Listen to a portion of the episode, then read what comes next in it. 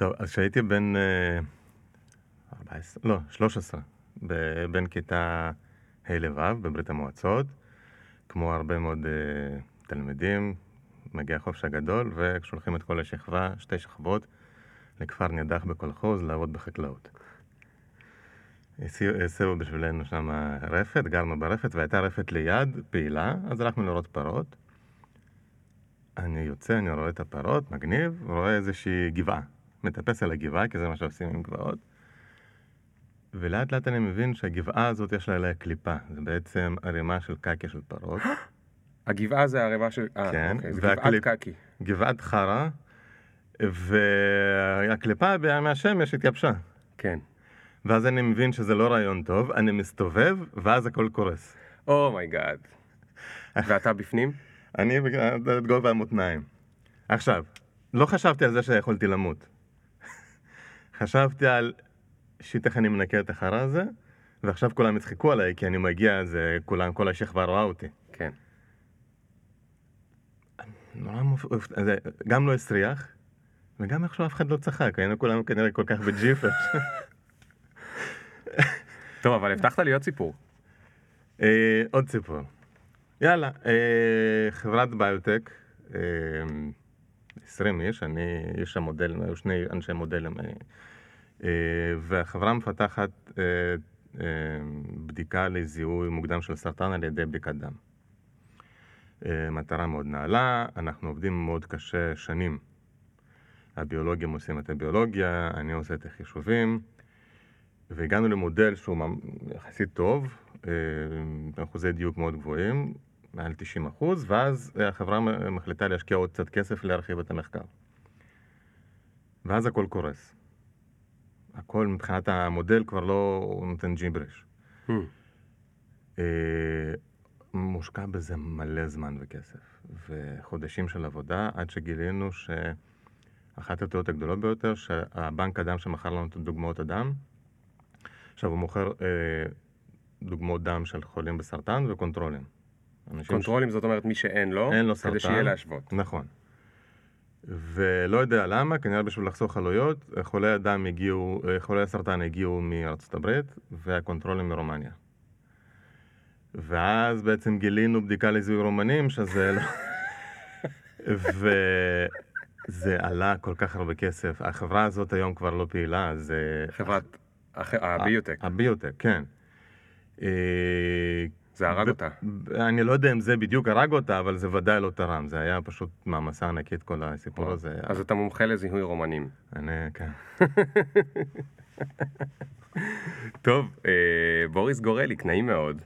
תשמע, יש לנו היום משימה מאוד אה, מסובכת. אה, אתה מומחה בתחום שקשה בכלל להסביר מה זה התחום הזה, אבל הוא כל כך חשוב וקריטי להרבה מאוד מהדברים שקורים סביבנו. למשל, אמרנו בביוטק, זאת אומרת בכל ההייטק של רפואה ובעוד אה, אה, הרבה מאוד נושאים.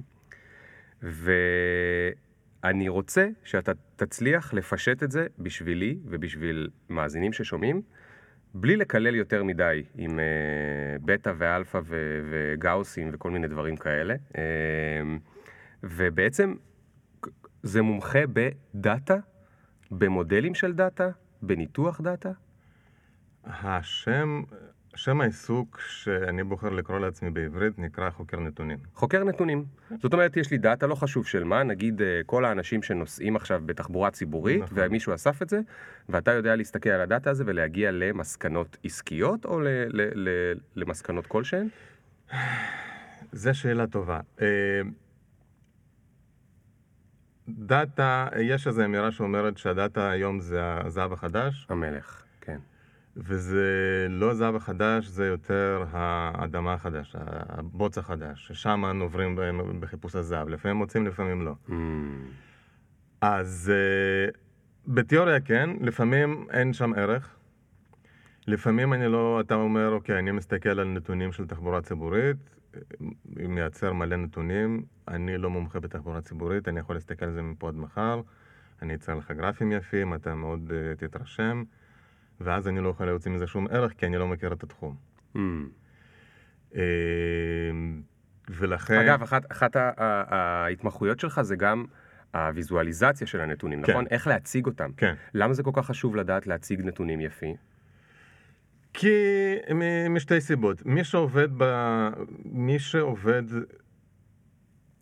זאת מי שעובד עם השכל שלו, מהמם. ותוצר הלוואי, של- תוצר העבודה שלו זה ידע, צריך לדלבר את הידע הזה, לתקשר את הידע הזה. להנגיש אותו. להנגיש אותו. ועם ה... בציור, ציור שווה יותר מאלף מילים, כן? כן. אה, עכשיו, יש הרבה דרכים, הדרך שבו האדם אה, רואה ציור היא לא דרך אקראית. זאת אומרת, עצם זה שאתה שם את המגדל לבן אדם, זה לא אומר שהוא רואה את זה, כן, ואם הוא רואה את זה, זה לא אומר שהוא מסתכל על זה, ואם הוא מסתכל על זה, זה לא אומר שזה מעניין אותו. כן, או שהוא מבין. או שהוא מבין. כן, עכשיו, כל אנשי המקצוע, אה, במקצועות עתירי המספרים, עושים גרפים לעצמם כדי לחקור, את, אה, להתעסק בדברים שלהם. ואז יש משהו שנקרא אה, קללת הידע. אתה יודע מה שאתה יודע, אבל אתה לא מודע לזה שאחרים לא יודעים את זה. ואז אתה, אתה יושב ומסתכל על איזה גרף ימים, שעות, אה, שבועות. אתה, ברור, זה, רואים פה את הכל, אתה מראה את זה לאנשים, וזה או שלא מעניין אותם, או שאין להם בדיוק את הרקע הזה, או שבדיוק עסוקים אה, במשהו אחר. ואז אתה צריך ממש לשכנע אותם. ויש בזה כללים פס- פסיכולוגיים, ויש פיזיולוגיה מאחורי זה. עכשיו, אם אתה לא יודע את זה, ואני יודע את זה, אז לי יש יותר אה, כלים יותר חזקים, ואנחנו בתחרות, אנחנו כן. כל הזמן בתחרות. ולכן אני אעשה מניפולציה כדי להביא אותך למסקנה שאני רוצה. הבנתי. ועושים, יש לי, כשאני מלמד במכללה, אני כמעט כל שיעור אני מתחיל בגרפים של מישהו אני יודע בוודאות, שעשו לזה מניפולציה, ובפרסומות, במודעות בחירות. כן, בוא ניתן דוגמה הכי פשוטה כדי שנפשט את זה לעוד פעם, אמרנו דאטה כבר מלא פעמים, דאטה, כל הזמן אומרים דאטה, דאטה, דאטה, כן. דאטה, דאטה. יש מלא מקצועות חדשים, data analyst, דאטה זה, דאטה זה, דאטה זה. כולם אומרים דאטה, דאטה, דאטה. תן כמה דוגמאות למה זה דאטה. כאילו, עוד פעם, רוב האנשים לא מכירים את. מה עומד מאחורי המושג. מה זה דאטה? דוגמאות מהחיים. דוגמאות מהחיים. נניח, אה, דוגמה אמיתית שקרה לי, אני הייתי בנסיעת עבודה במקסיקו, אני חוזר לארץ. מקבל טלפון מהבנק שלי, אהלן, מה העניינים? חש... אה, אנחנו חושבים שגנבו לך את פרטי כרטיס אשראי. אוקיי. למה? אה, מישהו ניסה להוציא כסף מזומן מ... אה, במנהטן. אוקיי. עכשיו, איך הם יודעים את זה? בגלל הדאטה. אה, אה, כל פעם שאתה עושה אה, עסקה כלשהי באינטרנט, עם כרטיס אשראי, לא משנה, באינטרנט, אצל חנות, הנתונים האלה זורמים לחברת כרטיס אשראי. אה, יש שם מחשבים אה, אה, גדולים עם הרבה אחסון שיודעים עליך איפה עשית קניות, כמה עשית קניות, מה, מה, באיזה סכום עשית את זה, ומה מהירות התנועה שלך בעולם. Hmm, כי אם אתה גר רק בתל אביב, עיקר הפעולות, עיקר העסקאות יהיו בתל אביב. כן. אם אתה מדי פעם נוסע, אז זה. עכשיו, ואני יודע את זה כי הייתי מעורב גם בצוות שבנה כאלה מודלים עבור בנקים. עכשיו, אה, כנראה מה שקרה, אה, חברת ויזה ראתה עסקאות שנעשו במקסיקו, שזה היה בסדר כי הייתי שם, והם כנראה התחילו בהדרגה. כן. ובאותו יום שהייתי במקסיקו, מישהו ניסה להוציא כסף מזומן אה, במנהטן. עכשיו, זה נתונים, המרחק בין מקסיקו למנהטן מאוד גדול.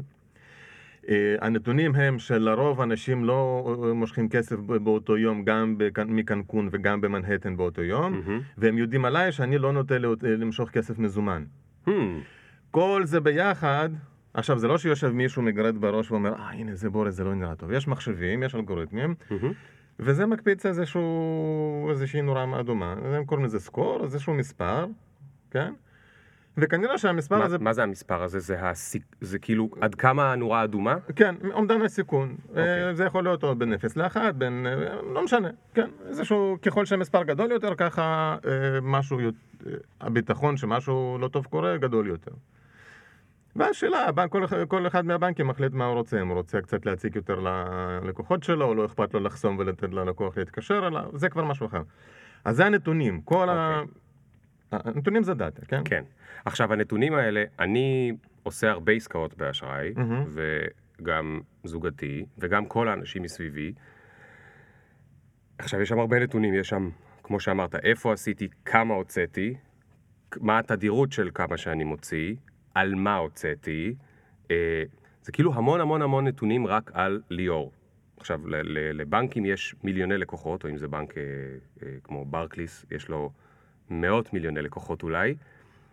מאות מיליוני לקוחות כפול, אני לא יודע כמה נתונים יש עליי, אולי. אלף אה, אה, זה, ועכשיו את כל הדבר הזה צריך אה, לנתח, ו- ואיכשהו המחשב צריך לדעת להסתכל בתוך זה ולשים לב שיש נורות אדומות. אז הרבה מה- מהנדסים מתפרנסים בכבוד מזה. אוקיי. עכשיו, זה לא רק זה. אה, למשל, אה, אני לא זוכר איזה רשת אה, סופרים בארצות הברית, וולמארט? טארגט? אחת מהן. אוקיי. אה, למשל, למה אתה מקבל אה, אה, חבר מועדון? למה דוחפים לך חברי מועדון? כי הם רוצים לדעת בדיוק מה אתה קונה. עכשיו, מדפוס הקניות שלך, הם יודעים להגיד, לא שלך, אבל אם היית אישה, יכלו להגיד למשל אם אתה בהיריון או לא, אם האישה בהיריון. כי אישה, כשנכנסת להיריון, הרבה מהן לא אוהבות דברים עם ריחות חזקים. אז פתאום אה, קונים אה, סבון בלי ריח ואבקת כביסה בלי ריח. והם יכלו לזהות למשל, כי- כשהם- חבר מועדון הוא משפחתי, הם יכלו ל- לנבא מתי תא משפחתי מתפרק. וואו. על ידי זה שפתאום הבעל קונה יותר אלכוהול, וואו. למשל. אני בשוק. כן. והדוגמה הכי קלאסית לפני, לא זוכר כמה זה היה, שבע שנים, הייתה דוגמה, אה, אה, בדיעבד כנראה היא לא כל כך נכונה, אבל הדוגמה מאוד יפה והיא ממחישה, היא בהחלט אה, יכול, יכולה לקרות, ששלחו אה, לאיזה אה, בית אב בארצות הברית, אה, לבחורה, קופונים לוויטמינים להיריון. וזה, והייתה בת 15, והאבא התקשר לסניף ואמר, תגידו, אתם, איך אתם לא מתביישים? הבת שלי בת בת 15. 15, מה אתם מכניסים לה רעיונות לראש? הם מאוד התנצלו, ואחר כך אבא התקשר ואמר, אני מצטער, there was some activity in our house that I wasn't aware of. הוא גילה ככה ש... כן.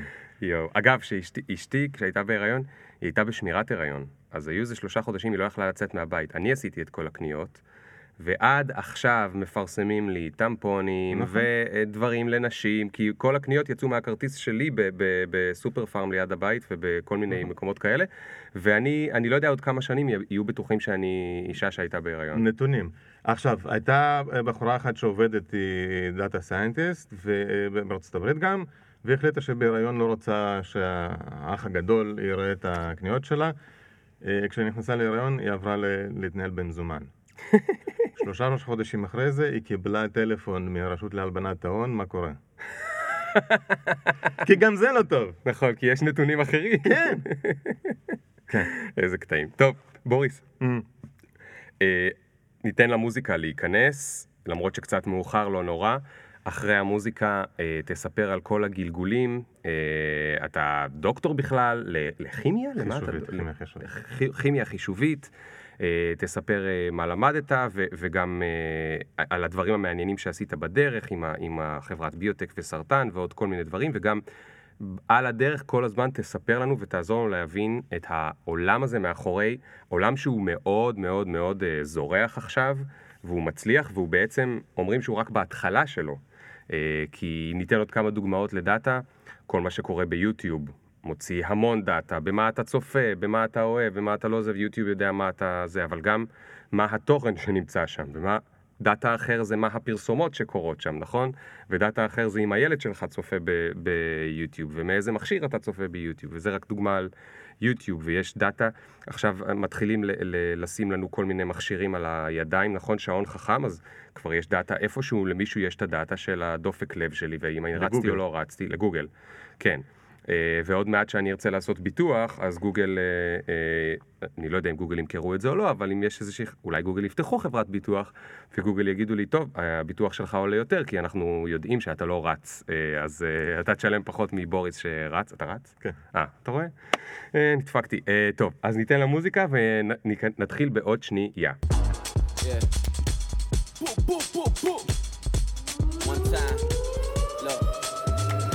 Ring the alarm, hot ass nigga. Big ass head so my dreams get bigger. Big campaign strong so my flows get sicker. Confidence bigger than a drunk ass. אוקיי, nigga. בוריס, אז מה, איפה זה התחיל? איפה זה התחיל? טוב, מתי התאהבת בנתונים האלה? אה, לא. אה, טוב, הגעתי לארץ בגיל אה, 16 בערך, ואז קיבלנו מתנה מחברים של ההורים שלי, קיבלתי מתנה מחשב אפל 2, וואו, שכבר אז היה בן איזה 10. מתנה יפה, אפל. כן. מקורית. כן. אה, כן, מאוד יפה. אה, ואז... אה, עכשיו, אפל כבר היה... זה, לא היו משחקים לאפל, היה כבר PC ולא היה לי... אז כל מה שיכולתי לעשות זה לתכנת באפל Basic שהיה שם, ולא היה לי ספרים, אז מצאתי איזה ספר על Basic אחר, וככה למדתי קצת לתכנת. וזה היה כיף, הייתי יושב לילות שלמים, ואז סיימתי את הבית ספר, והתגייסתי, הייתי במג"ב. אה, ואז לא היה לי זמן כבר לתכנת, ומתישהו אמא שלי החליטה ש... אגב, איך- איך- איך לקחו אותך למג"ב? אתה ידעת לתכנת. כן. אם אה, יש לך משהו רע להגיד על המדינה, אתה יכול. לא. אה, כאילו זה קשור לזה שהיית עולה חדש. אתה. חושב? לא, אה, אה, גם. היה לי כנראה קב"א מאוד נמוך, כי אה, עשיתי את כל המבחנים בעב- בעברית ולא כל כך ידעתי. כי היית רק שנתיים בארץ. אה, כן. גם, אה, לא, כן, וגם קצת התחצפתי למאבחנת הפסיכוטכנית. אה, לא להתחצף למאבחנת פסיכוטכנית. אבל גם התנדבתי למג"ב, כי רציתי לעשות משהו משמעותי וקרבי, מצד שני, מכל מיני אה, נסיבות לא רציתי להיות יותר מדי רחוק מהבית שלי, ואז אמרו לי, תשמע, מג"ב זה גם קרבי וגם גם יכול להיות, זה לא, לא לבנון. כן. וגם המדים שלהם יותר יפים. אה, אז אמרתי יאללה, וכשהתנדבתי למג"ב, אז כנראה שכל מי שמתנדב אז אה, אה, הולך. ומאוד, האמת שמהשירות עצמו מאוד נהניתי. איפה שירתת רוב הזמן? מזרח ירושלים. אוקיי. זה העיר העתיקה, הייתי בכותל, הייתי מתחת, ל... באורוות שלמה, מתחת להר הבית. היה... הייתה תקופה גם של הפיצוצים והפיגועים, אז זה כן. לא, לא היה לפעמים כיף, אבל הייתי חוזר אחורה, לא הייתי... אומרת, הייתי... מה, זה 97-8 כזה? לא, 93 עד 96. אה, זה לפני ה... הסכמי אוסלו נחתמו כשהייתי לפני רצח בטירונות. רבין. כן. ורצח רבין קרה כשהייתי, הייתי, הבטחתי את ה... גם את ההלוויה שלו, וגם את הישיבה אחרי זה של מפלגת העבודה, שהיה שם בלאגן גדול. כן. אמ, כן, אז וכל הפיגועים של אה, קו, שני פיגועי קו 18 בירושלים, כן, שהייתי שם אוסף חתיכות מרצפה. לא. אוי ואבוי. כן. אה, אה, ועכשיו, סיימתי עם בגרות די אה, בינונית, אבל במהלך קורס חופשים הייתי ב- בבית חולים. שבוע בקורס חופשים אתה בבית חולים, ואז אתה, אני ראיתי ממש מדרג בין אנשים שלמדו ושלא למדו. Mm, ואז היה לי חבר שאמר לי, תקשיב, אתה צריך לשאוף למקום עבודה שבו אתה מתקלח לפני היום העבודה ולא אחרי יום העבודה. ואז עשיתי אה, מועד אה, ב' בבגרות במתמטיקה, ועשיתי עוד פעם פסיכומטרי, ונרשמתי לרוקחות. אוקיי. יפה. למה רוקחות? אמא שלי רוקחת, אמרה, זה מקצוע טוב, לך על זה. התחלתי ללמוד רוקחות, הלימודים נורא מעניינים, אבל הבנתי שבזה אני לא רוצה לעבוד. מה זה לא... רוקחות אגב, זה, זה... מה הקשר בין רוקחות ללימודי רפואה? רוקחות זה מקצוע שבו אתה לומד אה, כימיה, אה, כימיה וביולוגיה ותהליכי רפואה, פרמקולוגיה, תהליכי מחלות, אה, מה עושה אותך חולה, מה עושה אותך בריא, אה, איך הגוף עובד. Hmm.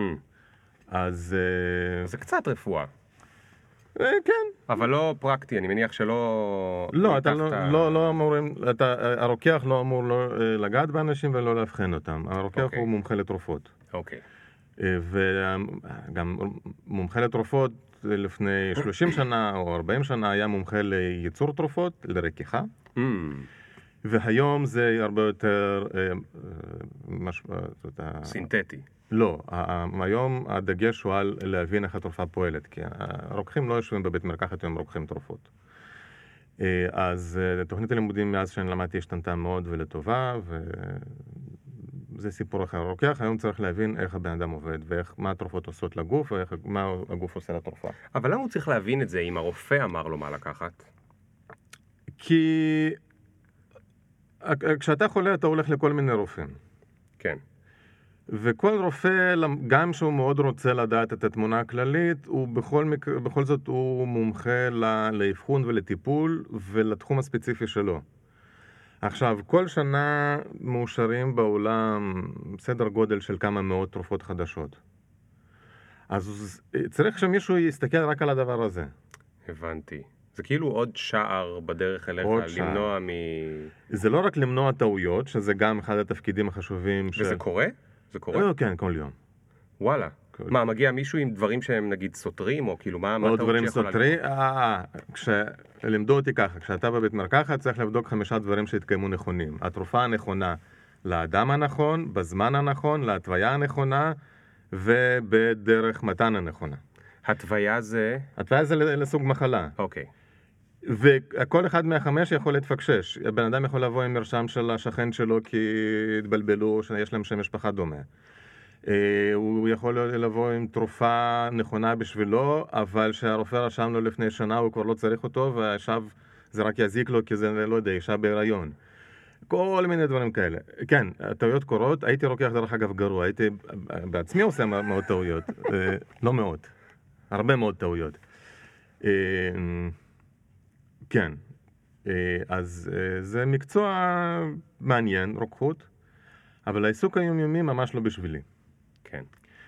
ואז אה, חיפשתי עוד תוך כדי לימודים מה אני יכול לעשות בשביל לעשות קצת דברים יותר מעניינים. הלכתי להיות עוזר מחקר במעבדה לכימיה אורגנית. מה זה כימיה אורגנית? כימיה של דברים שהם מאוד מסריחים ומאוד דבקים. וזה היה נורא מסריח. כימיה אורגנית זה כימיה של דברים שפעם היו יצורים חיים. זה או צמחים, או חיות, או נפט. מה זה פעם היו יצורים? חיים? נפט יכול, אוקיי. פעם זה, זה, נפט פעם היה, זה לא דינוזאורים מתים, כן, כן. אבל כן, זה, דבר, אה, כימיה אורגנית זה כימיה של מולקולות שיש בהן יותר משני אטומי פחמן, אבל עזוב. אוקיי, אוקיי. אה, מה שחשוב שהמעבדה הייתה נורא מסריחה. ואז יצאתי יום אחד מהמעבדה לנשום קצת אוויר צח במסדרון הפחות מסריח, ומעבדה ליד ישב בחור, צחק עליי, ישב עם כוס קפה ליד מחשב. ואמרתי, וזה המעבדה בכימיה אה, חישובית, כימיה תיאורטית, תכף אני אספר מה זה. ואז אמרתי, וואלה, אני זוכר שאני יודע לתכנת. כזה אני רוצה. כאילו, אני לא רוצה להיות במעבדה, אני רוצה להיות ליד המחשב. כן. ואז נרשמתי לקורס אחד של, ה... של ראש המעבדה, זה קורס שנקרא הקשר הכמותי בין מבנה לפעילות, לפעילות של תרופה. ונרשמתי לקורס אחר, אה, ועשיתי אצל המנחה הזה אחר כך אה, דוקטורט. וואו. כן. וזה הביא אותי לתחום הנתונים, כי מה זה הקשר הכמותי בין אה, זה, בין, קשר כמותי בין מבנה לפעילות? אתה יכול להסתכל למשל, סתם, אה, נעזוב רגע את המולקות, נגיד אתה מסתכל על בעלי חיים, אתה רואה שבעלי חיים קטנים יותר, הם זריזים יותר מבעלי חיים גדולים יותר, כן. נכון? נמלה רצה ופיל הולך לאט. נכון. אז הנה בנינו קשר כמותי בין מבנה של בעל חיים לאיזושהי תכונה שלו. אוקיי. אה, ובמקרה הזה קשר הפוך, ככל שהוא יותר גדול הוא פחות... כן, אבל יש קשר, אתה כן. יכול... אה, זה, אה, או לקצב פעימות לב של חיות, העכבר, אה, קצב פעימות לב שלו, אה, לא יודע, כמה מאות בדקה, בן אדם 60 בדקה, ופיל, אה, לא יודע, 30 בדקה. בגלל זה התינוקת שלי זה כן, יותר מהר. בין היתר, בין אוקיי. היתר, נכון. אז יש קשר כמותי בין מבנה לפעילות כלשהי. והתחום הזה התחיל בשנות ה-70, אם אני לא טועה, אה, זה, הוא, הוא, אה, מי שהנחה אותי לדוקטורט, פרופסור גולדבלום, הוא היה אחד מהחלוצים של התחום בעולם כולו. התחום, מפתחי התחום זכו בפרס נובל, ברח לי השם, אחד מהמאה הישראלי שהתחיל גם במכון ויצמן. אה, וזה זה מרתק. אתה אה, מסתכל על, אה, אתה יכול לצייר מולקולה, אפילו בלי לדעת אם היא קיימת, ואתה יכול לנבא ברמת ביטחון, שאתה יודע מה רמת הביטחון, מה תהיה הפעילות המסוימת של המולקולה. זאת אומרת, אין פה קסם, כן? כן. אבל כמו שאני יודע, למשל, שככל שבעל יונק יותר גדול, ככה קצב לב שלו קטן, יותר, אה, נמוך יותר, אז אני, זה בעצם מודל מה שאמרתי לך עכשיו. כן. אז אותו דבר אני יכול להגיד, ככל שמולקולה גדולה יותר, ככה היא תהיה, אה, תעדיף להיות פחות, אה, אה, אה, יותר בשמן ופחות במים. אוקיי. וככל שהיא מסועפת יותר, ככה עוד יותר. וכל מיני דברים כאלה, ו... איך לס- מייצרים מולקולה? נו, רק יש לי דוקטורט בכימיה, אני לא באמת כימיה. אה, לא, אבל מה שאתה אומר זה שאתה יכול, כאילו אתה, אם הבנתי, סליחה, אני אנחש, אתה מתכוון ייצרתי מולקולה במחשב, זאת אומרת ייצרתי מולקולה בכלל תיאורטית. אה, לא אמרתי לייצר, לצייר. אה, לצייר מולקולה. ואחר, אה, אוקיי. בדיוק, ואחר כך אתה יכול לבוא ל... חשבתי שהמצאת מולקולה. או, עכשיו, מה, מה הסיפור? זה הנתונים מסתדרים לך, אתה מצייר מולקולה מאוד יפה ש... לא יודע, תציל את כל העולם מכל המחלות ביחד, כן. ואתה מראה את זה למישהו באמת כימאי, והוא מתחיל לצחוק, והוא אומר שדבר כזה לא יכול להתקיים בזה, כי זה סותר את כל חוקי הטבע. אוקיי. ולכן כל האנשים שעוסקים בנתונים חייבים להבין בדומיין, ב... בתחום אה, הידע שאיתו הם עוסקים. אוקיי, אז זה חוזר לדוגמה שנתת עם התחבורה הציבורית. בדיוק. אם אני לא מבין באוטובוסים, אני יכול להמציא כל מיני תיאוריות, אבל יש דברים בסיסיים שאני לא רואה. בדיוק. או אוקיי. שלמשל אתה יכול לראות דברים שהם על פניו נראים, אה, סתם, אתה מסתכל על... על אה, אתה עלול, להגיע, אתה עלול להגיע למסקנה שהאוטובוס המושלם הוא אוטובוס שיש בו ארבעה מקומות. למשל, משהו מטומטם כזה. או אם אתה רוצה, ל... אתה רואה שמכוניות שיש להן צ'קלקה נוסעות יותר מהר אה, על כבישים, אז תשים צ'קלקה כדי לפתור, אה, איך קוראים לזה, כן. פקק. אה, אפשרות, כן, כן. לא לא תעבוד. כן. אגב, זה דוגמה גם מצוינת ל... למה מחשבים עדיין בכל מיני דברים לא יותר חכמים מאנשים, זאת אומרת, גם עם בינה מלאכותית, כי יש דברים שהם לאנשים הם בסיסיים, אבל אולי המחשב עוד לא יודע. כן, אה, אבל זו לא התקווה של האנושות. התקווה של האנושות זה יצירתיות. כי מחשב מתישהו אה, ידע יותר דברים שפעם חשבו שאין אין שום סיכוי. אה, אה, כמו שח, היום גם מחשבים מייצרים גם מוזיקה, אני לא יודע באמת, יכול להיות שאנחנו כמין נכחד עוד מעט. כן. לא, אני מקווה שרגע לפני ש... אנחנו נכבד את כולם. לא, אנחנו פשוט, לא, אני חושב שאנחנו צריכים פשוט להיות ב... אה, בממלכה שלהם. קצת כמו שהיו, הפעם היהודים היו, ה... הם לא היו המלכים, אבל הם היו מי שמייעץ למלך. אוקיי. אז הרובוטים והזה והבינה המלאכותית, הם יהיו המלכים, אבל יהיה שם איזשהו ענן ליד, בענן הזה יחזיקו את האנושות. כן. אנחנו נהיה בענן, נדמיין שאנחנו אמיתיים, ואנחנו, זה יהיה כזה משחק נחמד. כן, אבל אתה יודע, היה את היועץ למלך, שהיה אה, אה, אה, גאווה גדולה לכל המשפחה, אבל כל היהודונים ישבו שם מסכנים בכל מיני, מאחורי קווי, קו התיישבות, ואיך שלא קראו לזה בעולם המוסלמי. כן. לא יודע. טוב, אוקיי. אנלוגיה לא. טובה. טוב, אני אנסה לחשוב על אנלוגיה יותר טובה. אוקיי, אז, כימיה חישובית, אז המצאת, אה, אה, לא המצאת, ציירת מולקולות ו- ומצאת כל מיני אה, פרטים, ואיפה עסקת בכימיה חישובית? זאת אומרת, אחרי הלימודים, אחרי הדוקטורט. אז הדוקטורט, לא ציירתי מולקולות, ניסיתי, ל- בניתי אלגוריתם שניסה לנבא איך השתי מולקולות מתיישבות אחת על השנייה לצורך פיתוח תרופות. ואז התברר שהייתה בארץ חברה אחת או שתיים שעסקו בדיוק בזה, והיה גם, גם משבר כלכלי, והם לא היו צריכים עובדים. כן. אה, היו לי כבר שתי בנות, אז היה צריך לעבוד, אז לא יכולתי להיות אה, בררני, ומצאתי מקום עבודה שחשבתי שהוא פחות טוב אה, אז, בחברה שמתעסקת במודלים מתמטיים כדי לעשות סימולציה לסרטן בבני אדם. אוקיי. עכשיו, רגע, מה זה אומר מה שאמרת הרגע? אה, מודלים מתמטיים ל... כי שוב, נגיד אתה אומר, אה, אה, גידול סרטני מתחיל מתא, שהוא משתבש, ואתה אז אה, נניח שבתנאים אידיאליים הוא מכפיל את עצמו כל נגיד 12 שעות. כן. אז כבר יש לך מודל מתמטי שאומר, אם אתה מחשב את זה נכון, אתה יודע בדיוק מה יהיה הגודל של הדבר הזה בעוד יום, יומיים, שנה. אוקיי. אבל אתה יודע גם שככל שהדבר הזה גדול יותר, ככה קצב גידול יותר נמוך, כי הוא צריך דם. Hmm, ואתה יודע אבל שכלי דם גדלים בקצב כזה וכזה. אז אתה מכניס עוד אה, שתי משוואות. אה, ולא כל כלי דם הם אה, זהים. יש כלי דם צעירים שהם גדלים מהר אבל זה, ויש כלי דם בוגרים שהם גדלים לאט אבל מאוד יעילים. המעבר בין צעיר לזקן גם אפשר לתאר אותו כן. במשוואה. ידה ידה ידה, איזה 85 משוואות, מחוברות אחת לשנייה, לא אני עשיתי אותן, אה, ואז יש לך אה, מודל. והמודל הזה נגיד אומר שאתה גילית שיש תא סרטני ואתה יכול לנחש, או ל, ל, לא לנחש, לנבא. לנבא, לא לנחש זה בתחום אחר. להעריך. אה, להעריך מתי אה, התא הזה יהפוך להיות גידול סרטני משמעותי שהוא כבר בעיה. למשל. אבל שם, שמת לב שאמרתי, יש לו קצב גידול כך וכך. כן. כמה זה כך וכך? כי בלי הכך וכך זה לא יעבוד. זה יפה, זה...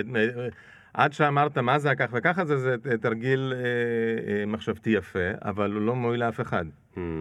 אז מה שעושים, אוספים נתונים. אז הולכים למאמרים ובודקים, למשל, מדי פעם יש אנשים שבוחרים לא לקבל טיפול סרטני. אה, טיפול נגד סרטן. כן. כמובן שאנחנו לא יכולים לעשות את זה, אבל לפעמים יש אנשים שבוחרים שלא, ואז עוקבים אחרי המדידות שלהם, אה, ואז אתה יכול להעריך למשל את קצב הגדילה של הגידול הזה. Hmm.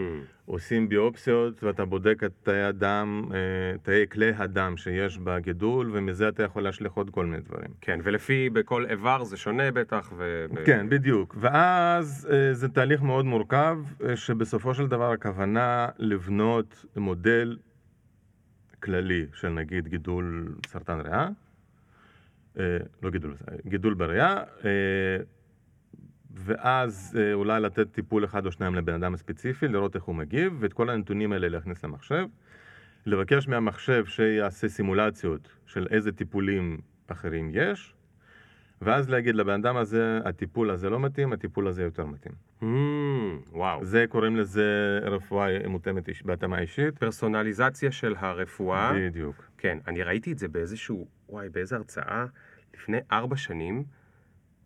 לא, או, או היה איזה אה, אה, מאמר לפני שלוש או ארבע שנים, שהם הצליחו, אה, אה, יואו, אני לא זוכר כי הפרטים היו מאוד אה, אה, מדעיים בצורה שאני לא בקיא בהם, עם המולקולות שם וזה, שהם הצליחו משהו עם ה, דרך בלוטת הלימפה לנסות ל, אה, אה, אה, להגיד איזה סוג אה, טוב, אני לא רוצה להגיד כי כל המילים שאני אומר הן לא מדויקות, ואז אני אדבר אה, שטויות. לא, אבל... יכול להיות שאתה מדבר על הטרגטד, טרגטד כן. מדיסין. טרגטד זה משהו אחר, זה כי הגוף שלנו גם יודע להתמודד עם, עם דברים זרים.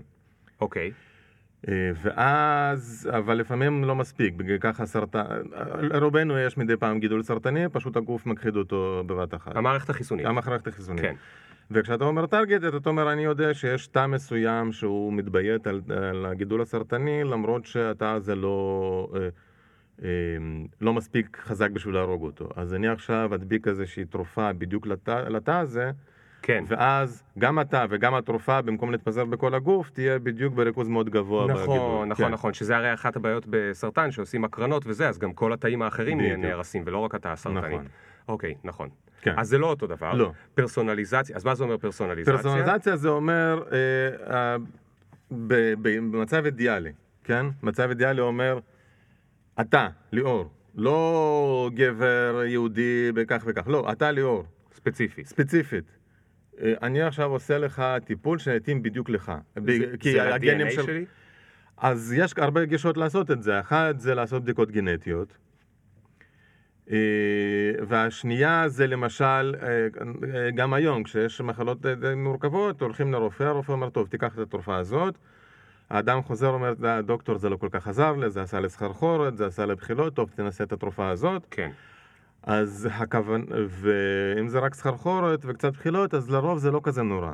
כן. אבל אם זו תרופה שהיא רעילה בשבילך, אז אנחנו לא רוצים לעשות את זה. נכון. ואם הזמן, בזמן שאתה לא מקבל את הטיפול המיטבי, המחלה שלך מידרדרת ואתה יכול למות, אז זה גם לא טוב. נכון. ולכן הכ- הכוונה והתקווה זה לעשות את זה, במקום שאתה תבוא כל שבוע לרופא, אנחנו נעשה את זה בשנייה אחת מיליון כאלה ביקורים, על סמך אה, כל מיני נתונים, ונחשוב מה...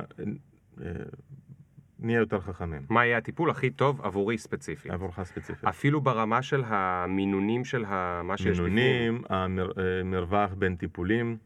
Hmm. ה- כשעבדתי בחברה קראו לה... בעצם זה ממש טוב שגם היית רוקח. כן, זאת הסיבה שהגעתי לשם. אוקיי. כי אמרו, אה, החברה הזאת, כל מי ש... לא כל, החלק הגדול ביותר של אנשים שהועסקו שם, בצד הביולוגי של החברה, היו כולם עם ידע ביולוגי. אז היו ביולוגים, היו עוד אה, שניים שלושה רוקחים חוץ ממני, היה רופא שהיה מגיע אלינו לתת ייעוץ, וגם היה חזק במודלים אה, חישוביים, אז כן. ובנוסף, כן, והייתי גם אחראי שם על עוד מודל שנקרא פרמקוקינטיקה, פרמקודינמיקה, שזה... שם, שם קליל. אה, זה אתה הבת שלך יודעת להגיד את זה כבר? זה אתה מתאר בצורה אה, מתמטית, כשאתה מכניס לך תרופה לגוף, מה קורה לתרופה הזאת בגוף. Hmm, אוקיי, אה, תוך כמה זמן נגיד לא נשאר מהתרופה הזאת. הבנתי איך היא מתפרקת. כן, כן. הבנתי. אה, אז זה היה, חברה קוראים אופטימטי, עדיין קיימת, אה, אבל אני כבר לא שם. אתה כבר לא שם, ו- ותגיד, כל העניין הזה שכאילו אתה מתעסק ב- בעבודה שלך במשהו שיכול, לא יודע, לשנות את החיים לכאילו חצי מהאנושות. זה היה מאוד, אה, זה באמת היה, אה, זה היה כיף. זה היה כיף. אפילו אה, אחרי אופטימטה עברתי לפרוקוגניה, שם ניסינו לעשות את הבדיקה לבדיקת דם, וכשחשבנו שיש לנו את המודל הנכון, הייתה תקופה שהייתי בטוח שמצאנו את זה, אז גם אמרתי לאשתי, אני צריך לעבוד בשביל להתפרנס מעכשיו, אבל אה, אם, אם זה באמת עובד, את, את שלי אני בעולם הזה עשיתי. אה, והתברר שלא. אה, תגיד, אבל מה זה, לה- מה זה מודל שיעבוד? הרי אתה אומר, אני עושה איזשהו אה, מודל, והוא כאילו נראה לי טוב, אז למה פתאום מסתבר ש... מודל זאת אומרת, אתה בסוף, מה, מה, מה יש שם במודל הזה? יש הרבה... יש אינפוט, ויש את המודל שלך, שזה כמו קופסה שחורה בשבילי, בדיוק, כי אני לא כן. מבין בזה, ובסוף יש אאוטפוט. ואתה יודע להגיד, אם ייכנס האינפוט הזה, יצא האאוטפוט הזה. בדיוק. והאוטפוט הזה הוא מספר. כן, וגם את המספר הזה אתה צריך עוד לתרגם, זה עוד מודל קטן. אוקיי. כי נגיד אם אתה, אה, אה, זה של בדיקות אה, דם לגילוי סרטן, אתה צריך בסוף להגיד לבן אדם כן או לא.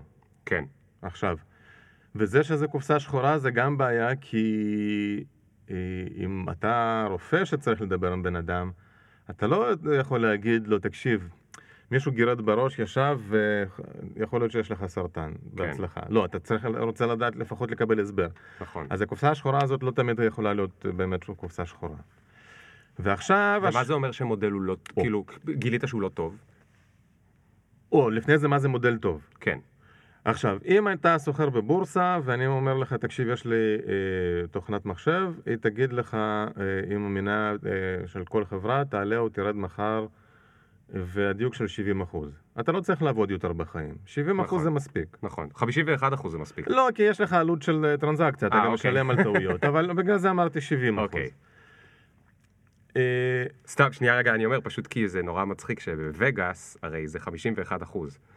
בווגאס הם תמיד אומרים שכל המכונות משחקים וה... והזה, אה, אנחנו רק 51 אחוז זה, זה. בגלל שיש שם כל כך הרבה פעילות, אז כן. 51 אחוז הזה מספיק ל... אני ל- מאוד סקפטי שזה קזינו. 51 אחוז. אתה חושב שגם להם יש 70 אחוז. אני חושב, אוקיי. כן. אוקיי. אה, כן, אבל, אבל אם, אה, כשאתה עושה בדיקת דם, עזוב בדיקת דם, אה, ממוגרפיה, גילוי סרטן שד השד. אצל נשים. כן.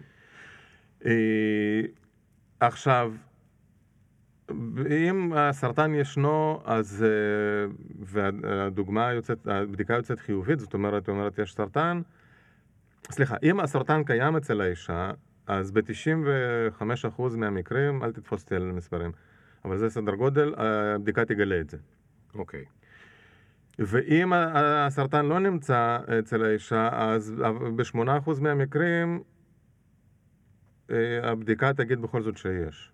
זאת אומרת, יש 8% טעות ש- ש- ש- שיכולים לגרום לטעות, כן, שאין לי, והבדיקה תגיד שיש לי. כן. עכשיו, אתה אומר, אוקיי, מה, אז אה, אה, אישה שהולכת אה, לעשות אה, ממוגרפיה, אומרים לה, תקשיבי, הבדיקה לא טובה, יכול להיות שיש לך סרטן, צריך לעשות ביופסיה.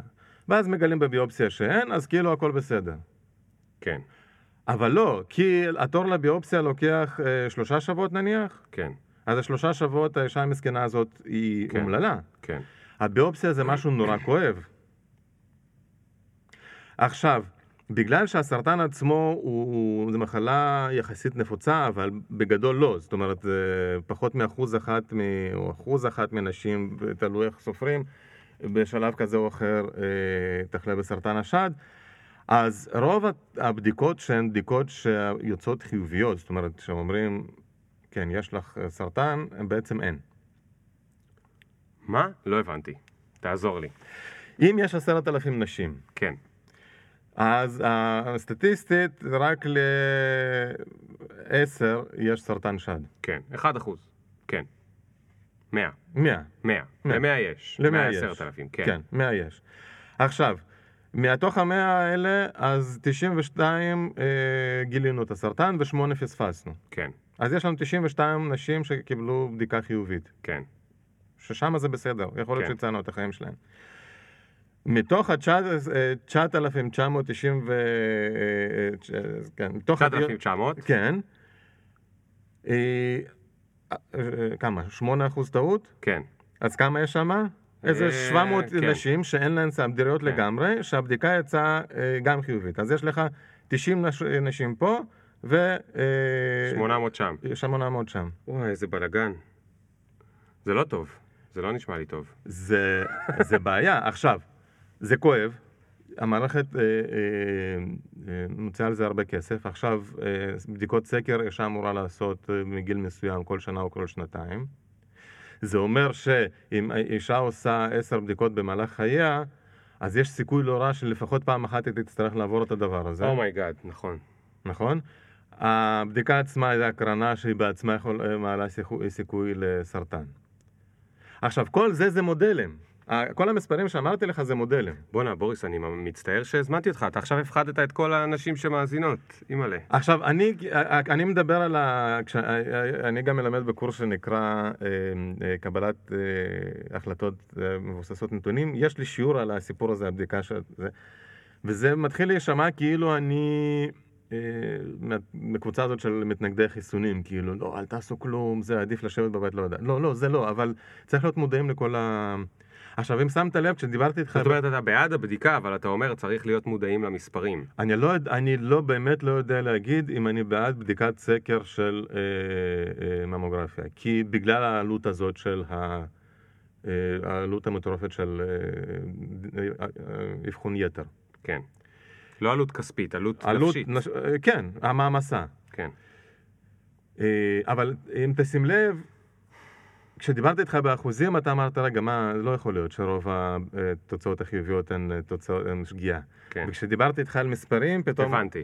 עכשיו, זה כמו... אה, זה כמו שדיברנו אה, דיברנו מההתחלה על מה זה הדמיית נתונים, כן. לצייר גרפים, ויזואליזציה. כן. ויזואליזציה. יש דברים שבני אדם יודעים אה, אה, להבין יותר טוב, ויש דברים שהם פחות יודעים. עכשיו, אנחנו יותר קל לנו לספור דברים, אמנם עשרת אלפים זה הרבה, מאשר לדבר על אה, אחוזים. כן. כשהיינו, ישבנו במערות, לא דיברנו על אחוזים. עכשיו, כל העולם שלנו אה, הוא, הוא מוקף ב, על ידי, אה, מוקף בחוסר ודאות. כן. יש אה, סבירות שכך וכך שהשנה תהיה שכונה. נכון. אה, שאני אדרס כשאני אצא מפה. בדיוק, אבל גם, אתה משלם ביטוח, כן. זה, אתה לוקח סיכוי אה, לאי ודאות. נכון. עכשיו, מה קורה? אנחנו לא לומדים אה, התמודדות עם אי ודאות. אפילו אני, כשאני סיימתי תואר ראשון ברוקחות, שהוא אה, תחום מדעי שמאוד חסר ודאות בגלל... מהמם. סיימתי דוקטורט, הקור- הקורס היחיד שעשיתי בסטטיסטיקה הוא היה קורס שאני לא רוצה להעליב את מי שהעבירה את הקורס, אבל לא ידעתי, אה, באמת, הייתי תת רמה. עכשיו, בתי ספר, גם אלה שלומדים מתמטיקה, לומדים חשבון אה, אינטגרלי ודיפרנציאלי, וכל התלמידים אומרים, אבל אנחנו לא לא נשתמש בזה בחיים, או גיאומטריה. וזה נכון, אבל סטטיסטיקה לא לומדים. הערכת סיכונים לא לומדים. ובעיניי זה, אתה, אני, כאילו, נכון, פעם היה אליטרסי, אנאלפביתיות. מהמם. היום אני חושב שהבעיה של האנושות, והעולם המערבי בוודאי, זה אינומרסי. זה אנ... אחת, שתיים, אם זה האלפבית.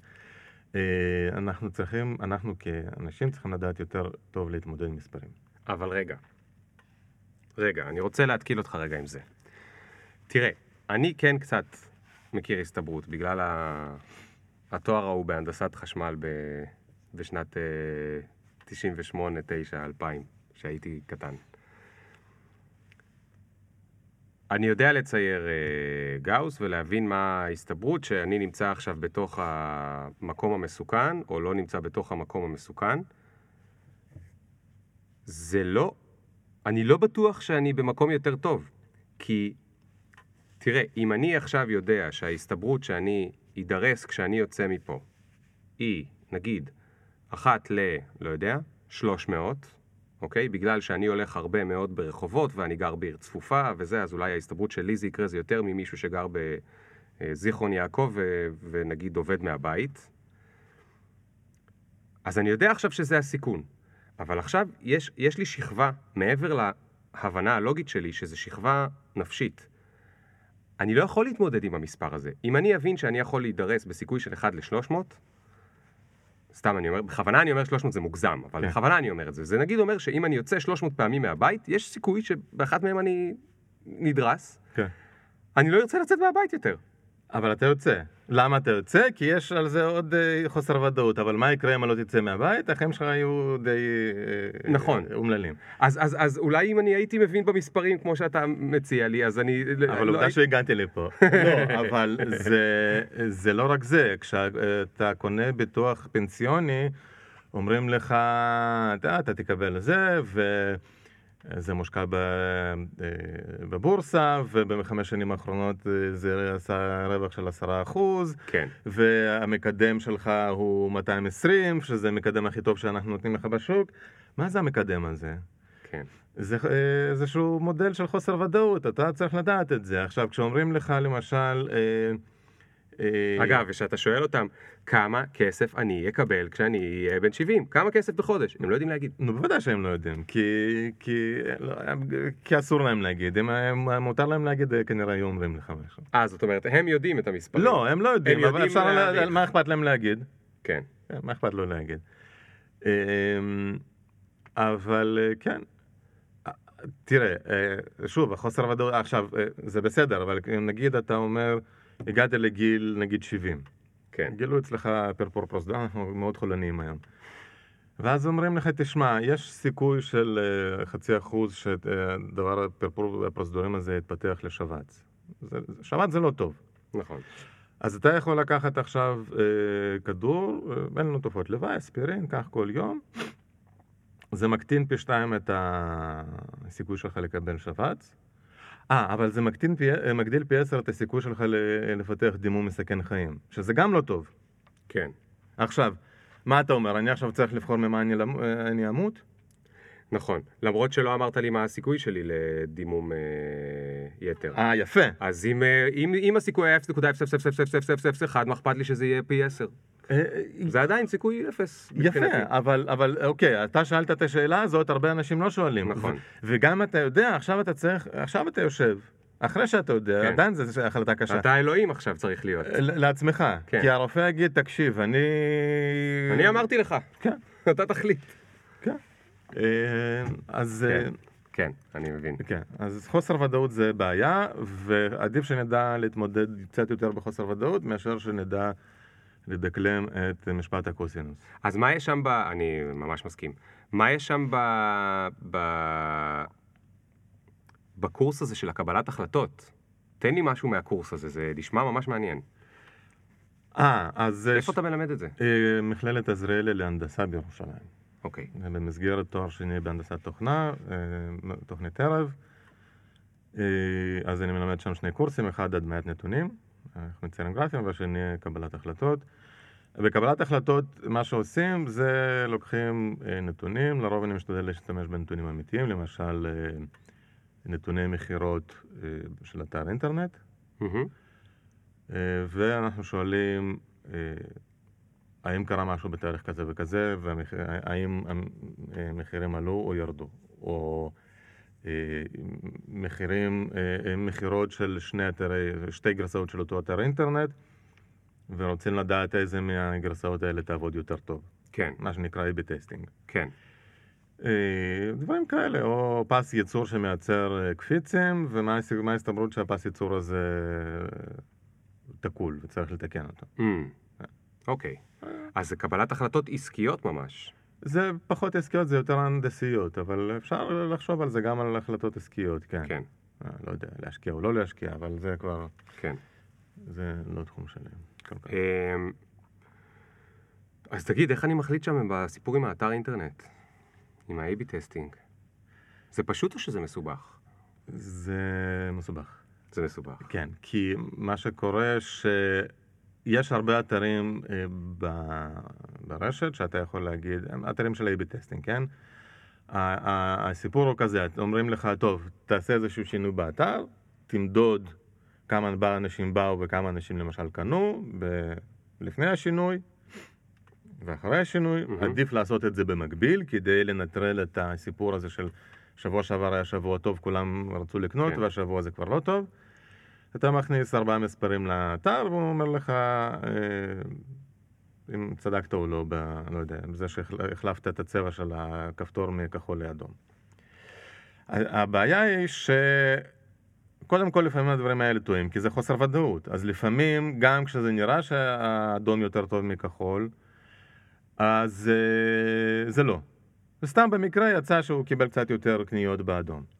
עכשיו, אם האתר שלך גם אה, אין בו תעבורה מספיק גדולה, אז, אה, אז המקריות הזאת יותר כן. אה, יש מה שנקרא מובהקות סטטיסטית. מובהקות סטטיסטית. זאת אומרת, אני צריך מספר כלשהו, שאני לא יודע מה, הוא יכול להיות אלף מבקרים, או עשרת אלפים מבקרים, או מהמם. מאה אלף מבקרים, כדי שאני אוכל להגיד בוודאות שזה עבד יותר טוב. ואני תמיד, אני באמת, אני מריץ A-B testing ב- באתרים של ג'ולט כל היום. גם באפליקציה, אני רוצה לראות מה יותר נוח לאנשים. נכון. ואני כל הזמן שואל את עצמי, ואין לי כוח לעשות את העבודה התיאורטית שאני באמת צריך, מה המספר שאני צריך לדעת כדי אה, אה, ל... זו שאלה נורא קשה, כי, כי מה קורה? אה, עכשיו, דרך אגב, ככל שיש יותר אנשים, הסיכוי שאתה תקבל מובהקות סטטיסטית יותר גדול. כי פשוט, אתה יכול, אבל יכול להיות שהמובהקות תהיה, שזה, ההבדל בקונברז'ן, ההבדל ב, הוא ב-0.001 אחוז. כן. שזה לא משנה. נכון. אבל ה- אז המס- אם אתה מסתכל רק על מספר אחד, על מובהקות סטטיסטית, אתה אומר זה נורא מובהק. כן. אוקיי? אבל קומפר טובות. עכשיו, דבר נוסף הוא שכשאני מדבר עם אנשים שמריצים את ה-AB טסט האלה, ואני שאלתי, "תגיד, עד מתי אתה עוצר? אז הוא אומר את האמת, ברגע שאני רואה את התוצאה ש... אחד יותר טוב. כן. כי כשאתה עושה שינוי לאתר שלך, אז לשנות צבע זה נורא קל, אבל לא, אתה נגיד, אתה עכשיו יושב וחושב, אתה אומר, במקום לגבות אה, עשרה דולר, אני אגבה 9.98. כן. עכשיו אתה, יש, יש, אתה מושקע בזה. כן. כן, יש לך, אתה חשבת על זה, וואלה, זה רעיון טוב. אז עבדת בשביל זה איזה כן. שעה וחצי. בשביל אולי היית זה. צריך לשכנע את המנכ"ל שירשה לך. לעשות את זה. או, רגע, אם היית צריך לשכנע את המנכ"ל, אז אתה בכלל, אם בסוף אתה יוצא, זה לא נכון, אז אה, אין לך אתה כבר יוצא פנים. דביל. כן. נכון. אבל גם אתה, זה אתר שלך, אבל גם אז אתה צריך לת- לתקן אה, שורה בטבלה הזאת וב database הזה, ולשנות טיפה את העיצוב, אתה מושקע בזה. כן. הסיכוי שאתה אה, תודה בטעות הוא לא גדול. עכשיו, ב, אה, המאמר המדעי המצוטט ביותר בשנת 2011, אם אני לא טועה, היה אה, למה, אה, אני לא זוכר בדיוק את השם הזה, למה רוב הממצאים המדעיים אה, מוטעים. כן. כי כל מחקר מדעי זה בעצם A-B טסט כלשהו. זה לא משנה אם אתה משנה צבע של אה, כפתור, או אתה מנסה אה, לרפא סרטן בעכברים. כן. עכשיו, מלא אנשים עושים את זה בו זמנית, כן? יש הרבה אוניברסיטאות בעולם. אז קודם כל, מי שלא יוצא לו כלום, אז הוא לא יודע אם באמת התרופה הזאת לא מרפאה סרטן בעכברים, או שהוא לא עשה עבודה טובה, כן. נכון? אז פרסומים שליליים כמעט ולא מגיעים לעיתונות המדעית. זה מאוד נדיר. דבר שני, אם אתה חוקר באוניברסיטה, אתה נמדד על ידי פרסומים מדעיים. אז ברגע שיש לך פרסום, אה, תוצאות שהן טובות, הדבר הראשון שאתה עושה, אתה לא נוגע. אתה לא נוגע, אתה מפרסם. אתה לא הולך לעשות את זה, נגיד בוא, בוא נבדוק עוד פעם, נכון. כי אולי לא פעם לא יוצא לי ולא נכון, יהיה לי פרסום, נכון, נכון, אז אני נכון. לא אמשיך להיות חוקר ולא אקבל את הפרופסורה. ובמימד הזה, במובן הזה, אני, יש לי הערכה מאוד גדולה למדע שנעשה בחברות אה, מסחריות, כי לחברה המסחרית יותר קשה לשקר לעצמה. כן, אה, ואז מה שקורה שאם אה, עשר קבוצות בודקות את אותה תרופה, אגב, או- למרות שאם יש איש שיווק בחברה הזאת, יכול להיות שהאיש שיווק אומר להם, די, חבר'ה, תפסיקו, למה הבאתם לי כבר את הפרסומת כן, ל- אז אתה יכול לגייס קצת כספים וזה, זה נכון, אבל אה, בסופו של דבר זה, זה, זה, זה גם נכון, כן. ולא חסרות אה, דוגמאות של חברות אה, שמסתירות נתונים כ, כדי... אה, כן. אה, כן. זה נכון. אה, אבל מה שקורה שנגיד אם יש עשר, אה, עשר קבוצות שחוקרות את אותו דבר, סתם, אה, ש-M&M ירוק גורם לאקנה. אקנה חדשקונים? החדשקון. אתה לא, לא, אתה לא מכיר את הקומיקס הזה? לא. אני אשלח לך. אבל הוא לא באמת גורם לאקנה, כן? כן. אבל נגיד אם עשר קבוצות בודקות את זה, לאחת יצא שזה גורם לאקנה, לחדשקונים. כן, כל היתר לא. אוקיי. עכשיו, הם, זה, נו, אבל זה לא מעניין, נכון? הם, אתה, כן. תקשיבו כולם, M&M ירוק לא גורם לחדשקונים. לא, אבל כן. זה- זה שגילה, הוא עכשיו רץ לזה, ואז גם מתארח בתוכניות בוקר.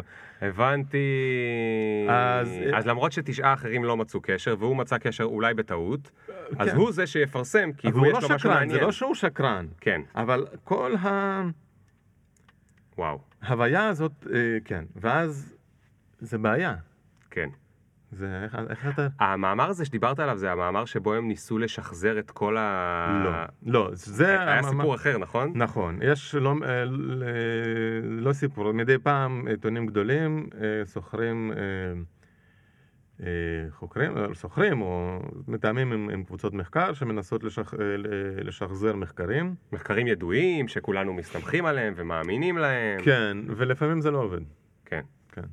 שמעתי איזה פודקאסט ב-NPR, אני, אני, נראה לי שזה היה ב-Hidden Brain, פודקאסט אה, מדהים עם הקריין אה, צ'אק רבידנטה, זה שם נורא מצחיק שלו, והוא סיפר שם על ממש, אה, הם עשו בבת אחת, אני חושב, 1,500, הם שחזרו, לא הם בפודקאסט, אה, הוא סיפר על אה, כזה שקראו לשחזר 1,500 אה, אה, ניסויים משנות ה-60 וה-70 וזה וזה, וחצי יצאו, בדיוק חצי יצאו, שהם לא הצליחו לשחזר.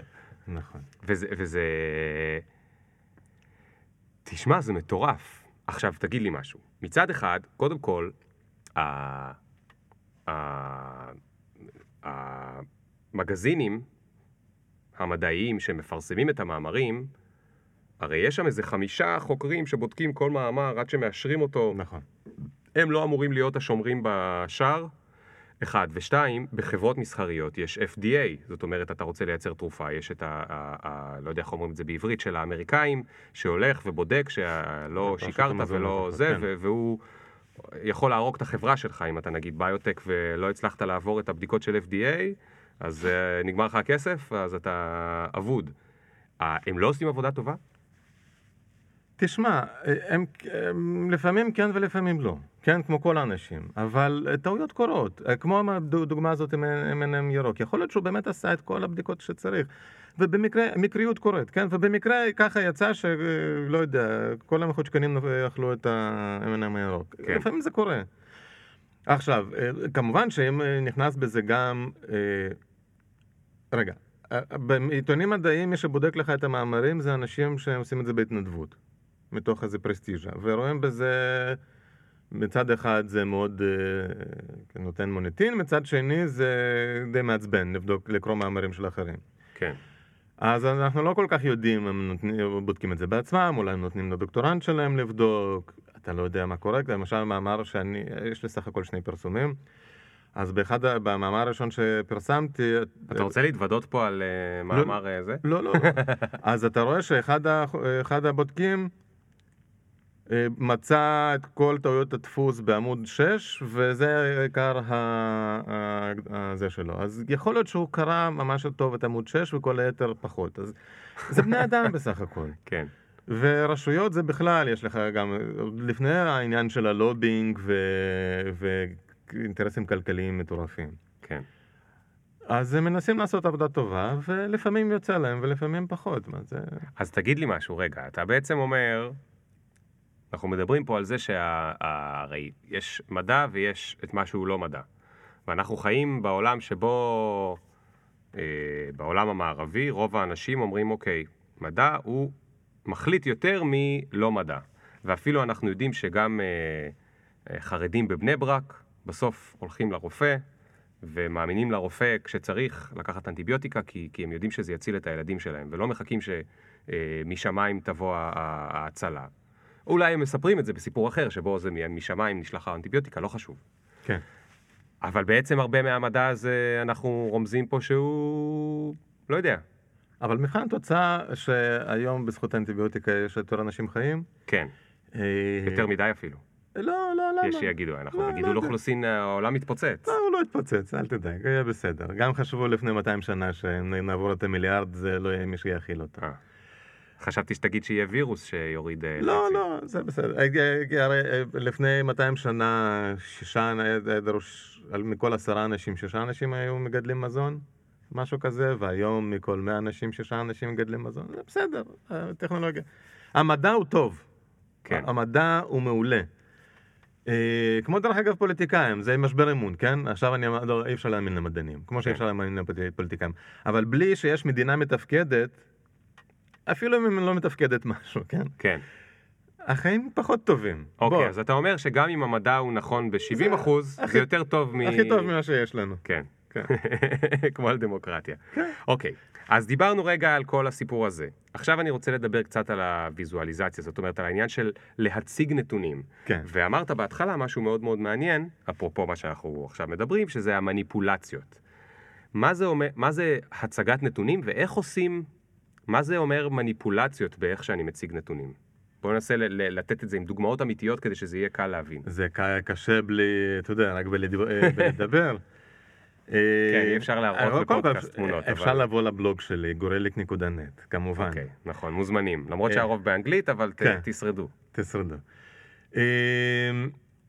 תראה, אחת הדוגמאות בהרצאה הראשונה שאני עושה, אני מביא דוגמה, אני אה, שם על המסך אה, כמה שורות של מספרים.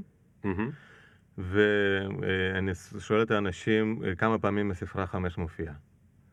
ואני רואה אנשים ככה מקבצים עיניים מתחילים לספור, כי זה לא, לא קל. ואז אני אומר, תעצרו, באמת אל תעבדו יותר מדי קשה, אני לוקח את אותם המספרים ואני מדגיש, אני עושה בולד על החמישיות. ואז תוך שנייה הם אומרים, אה, חמש פעמים. אבל מסתבר אחר כך שאחת החמישיות האלה לא עשיתי עליהן בולד. אז זה אה, סוג אחד של... עכשיו, זה, זה שתי מניפולציות. אחת, אני עוזר לאנשים לראות את החמישיות, מהמם. על ידי שינוי של התכונה הוויזואלית של החמישיות, הדגשה, כן. ואז זה קל להם. אז מצד שני, אני, אני, אני לא שיקרתי, אני לא הסתרתי, לא שמתי ככה יד על החמישייה, כן? כן. אבל פה אני עכשיו אמרתי, אה, יש פה עוד אחת, כן? אז זה, זה דוגמה למניפולציות. אז כשאני למשל מראה איזשהו גרף ואני... אה, קרה, קורה הרבה פעמים, אתה מכיר את הגרפים האלה שיש לך ציר X, ציר Y, הרבה נקודות וקו אה, מגמה. כן. עכשיו, נניח שאני בתור חוקר הגעתי מהמסקנה, למסקנה שקו מגמה הוא זה שחשוב, כן. אוקיי? ואני מראה את זה אה, במצגת, ואז אה, מישהו שם לב לנקודה אפורה בצד. שהיא ממש רחוקה מהקו. רחוקה. רגע, מה קרה שם? נורא קשה להתעלם מהנקודה הזאת. אה, ואז כל הדיון, עכשיו אני, וזה קרה, זה, זה, זה, עכשיו מי ששאל נגיד זה סמנכ"ל מחקר ופיתוח, אתה לא תגיד לו, עזוב, זה שטויות, בוא ת, תשתוק, תן לי לדבר, נכון? כן. אה, אז כל הדיון עכשיו נסוב סביב הנקודה, אה, זה היה ביום שלישי, באמת הניסוי שלנו לא עבד. לא. עכשיו, מה שאני יכול לעשות, אני יכול את כל הנקודות לעשות באפור, ואת הקו באדום, ולקוות שהם לא יורו. עדיין Mm. אני לא משקר.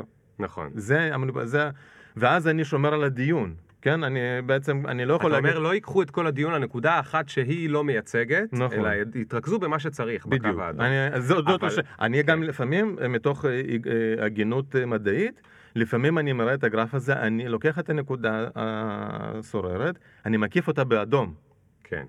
ואני אומר, זה, זה שלמדתי כשעבדתי בסופר פארם, זה נקרא ביטול התנגדות. אני אומר, תראו, יש פה נקודה אחת בצד, היא מוזרה, אנחנו לא יודעים מה קרה שם, אבל תסתכלו רגע על, על הקו. יפה, אתה מקדים את התרופה למכה. כן. אבל שוב, אני, גם אז אני צריך שהם יראו בדיוק על איזה נקודה אני מדבר, אני לא רוצה שהם ימצאו לי עוד בעיות. כן. כן? אני לא אגיד להם, תראו, יש שם נקודה, אה, היא בעייתית. ואז, לא, אה, זאת הבעיה. עכשיו, אם יש עוד שתי בעיות בצד, אז הם כבר לא, הם כולם מסתכלים על הנקודה האדומה, כי היא באדום. אז זה מניפולציות. עכשיו, זה לא תמיד דבר רע, כי אתה רוצה בסופו של דבר לנהל דיון, כן, כן? נכון. אז... אבל אני אתן לך דוגמה איפה אני יודע שזה דבר רע. שמפרסמים אה, קרנות השקעה בעיתון. וואי, לא, הפרסומות זה כן. זה קורע אותי, אבל זו דוגמה מצוינת לכל מי שפחות מבין, פחות הצליח לדמיין את מה שאנחנו אומרים. אז את זה אתם מכירים, אתם מדפדפים בדה מרקר או במעריב, בידיעות וזה, ויש אה, דש השקעות, למשל, לא אגיד עליהם, אוקיי? אה, למטה רשום, אה, המרכז למסחר לניירות ערך אמר לי לא להגיד שום הערה וזה זה בסדר, עשינו כוכבית. דש השקעות אומרים, בואו תשקיעו בקרן סל אה, בבוחבוט החדשה. קרן סל בוחבוט החדשה עולה 30 אחוז כל שנה במשך השלוש שנים האחרונות. ואתה מסתכל על זה ואתה אומר, וואו, היא עולה 30 אחוז כל שנה, אני הולך לשים שם את כל הכסף שלי, שנה הבאה היא הולכת לעלות ל-30 אחוז, נכון? זה המסקנה שאני מגיע. והיא לא מראה, אנחנו לא יודעים, הם החליטו לחתוך את זה לפני שלוש שנים. אולי שנה לפני זה היא ירדה ב-70 אחוז. אולי שנה לפני זה היא ירדה בעוד 60 אחוז. אולי שנה לפני זה היא ירדה ב-120 אחוז. אולי זה הקרן הכי גרועה בהיסטוריה, ובמקרה היו שלוש שנים שהיא הצליחה. ועכשיו, המניפולציה זה לשים לי בדיוק את השלוש שנים, ואפשר להיות הרי בטוחים שמכיוון שאיש שיווק עמד מאחורי זה, הוא בחר את הנקודה האופטימלית שהקרן הזאת תיראה הקרן המושלמת בעולם. בבחירות הלא קודמות, אלא קודמות קודמות, שקרו מזמן, אה, בתחילת השנה. אז אה, חבר כנסת מסוים, שאני לא אזכיר ששמו כחלון, אה, עשה גרף של עליית מחירים לפני שהוא נכנס. ו... של דירות. של מחירי דירות, אחרי שהוא נכנס, וקו מגמה שכאילו ממשיך מה היה קורה אילו, אילו, לא היה כחלון. הוא לא היה כחלון. כן, זה היה נורא לא להזכיר את. השם. כן. עכשיו, אם מסתכלים על ציר ה-Y של הגרף הזה, אז רואים שהוא הוא סתם. זה, יש קפיצה נגיד של סנטימטר אחד בגרף, אז בשנתה אחת סנטימטר מייצג 20 אלף שקל, ובקפיצה שנייה אותו סנטימטר מייצג 30 אלף שקל, ואחר כך 40 אלף שקל ו-10 אלפים שקל. מה אכפת לך? הוא מצייר גרף, מה? זה, כן. הנייר סובר להכל. כן. אז יש מניפולציות לא טובות, אבל אה, תשמע, זה כמו כלי נשק. או כלי עבודה, אתה יכול להשתמש בפטיש כדי לתקוע מסמרים או כדי לבקע גולגולות. זו שאלה מה אתה עושה. כן. וכשאני מלמד את הסטודנטים שלי, אני עושה את זה בצורה מאוד צינית, אני מראה להם איך משקרים, אה, תכלס הם יכולים לנצל את זה למטרות לא טובות. אני מקווה שלא. זאת אומרת, אה, למרות שאני אדם מאוד ציני, אני חושב שיש לי קצת מצפון. אז אני... אה, אבל אם אתה לא עושה את זה, מישהו, אה, מישהו אחר עושה את זה, לפחות תכיר, שתוכל להתגונן. כן, שתוכל להתגונן. רגע, תגיד, אחרי החברה, אה, פרוקוגניה, ביואינפורמטיקה. פרוקוגניה. כן. מה, מה, היה, מה הייתה החברה שעבדת בה אחרי זה? זה מה שאתה עושה עכשיו? לא, אחרי זה, כל שוק הביוטק בארץ היה במצב לא טוב, החברה הייתה בסכנת סגירה, אה,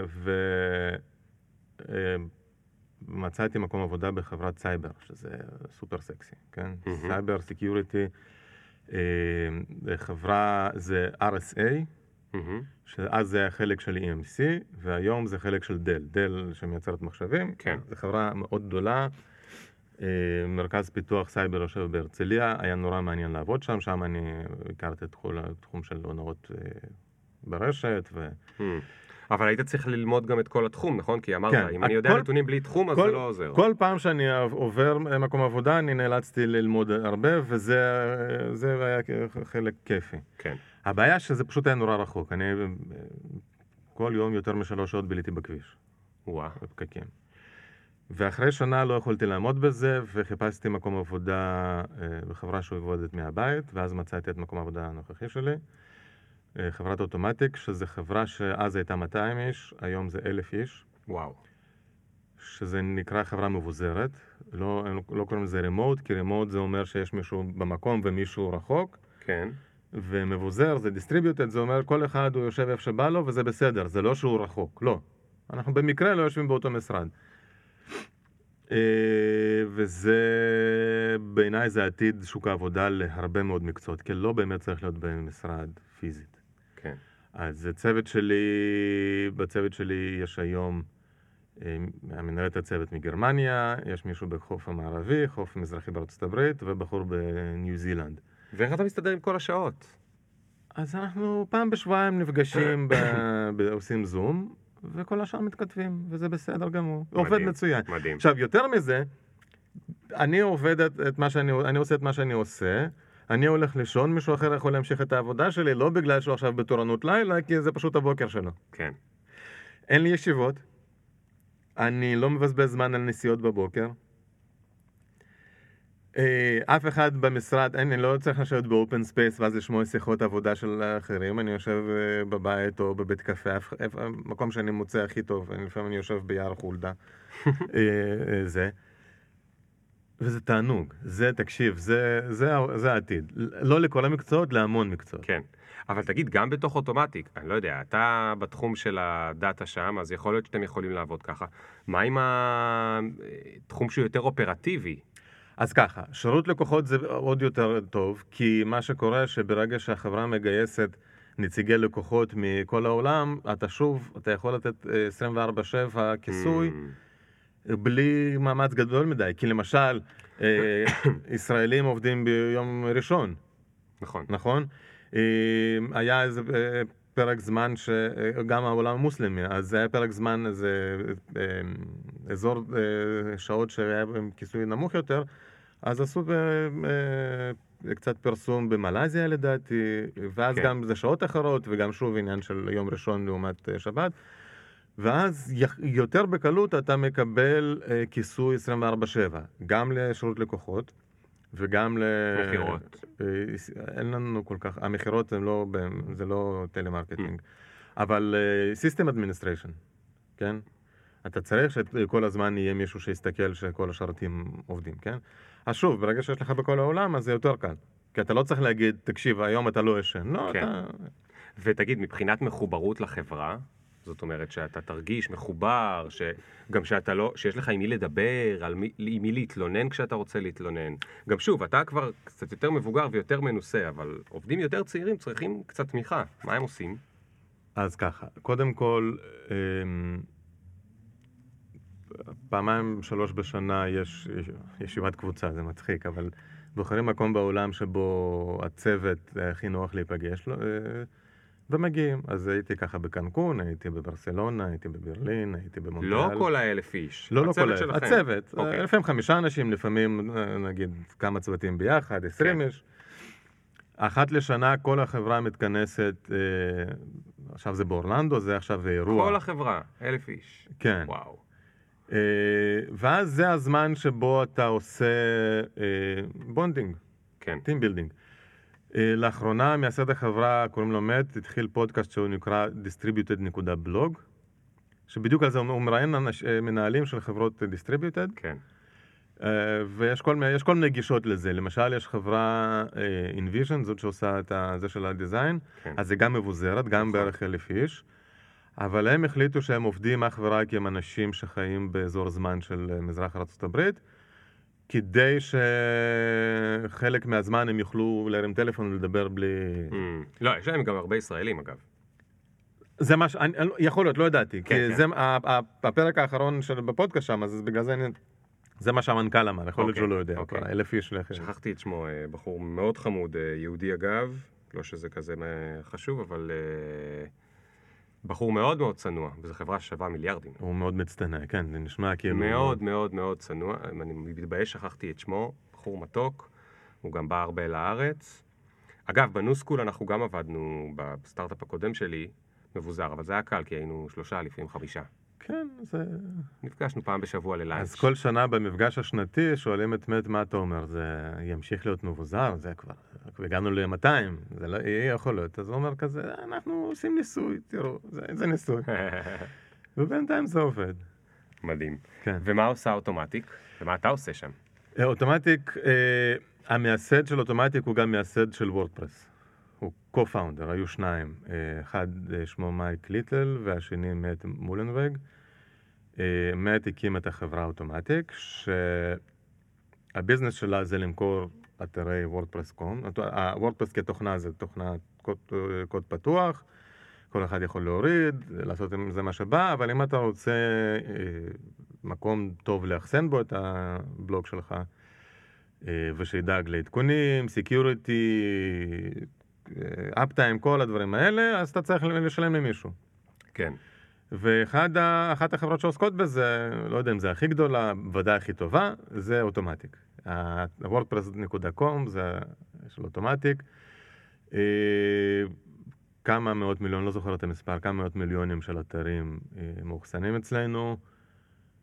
אה, לי יש אתר בוורדפרס.com. נכון. יש לי גם אתר בוורדפרס שהוא לא com, אבל אה, זה תראה, אה, מקום וורד- אחר, אבל... וורדפרס, כוורדפרס היום בערך על 35% מהאתרים בעולם זה וורדפרס. כן.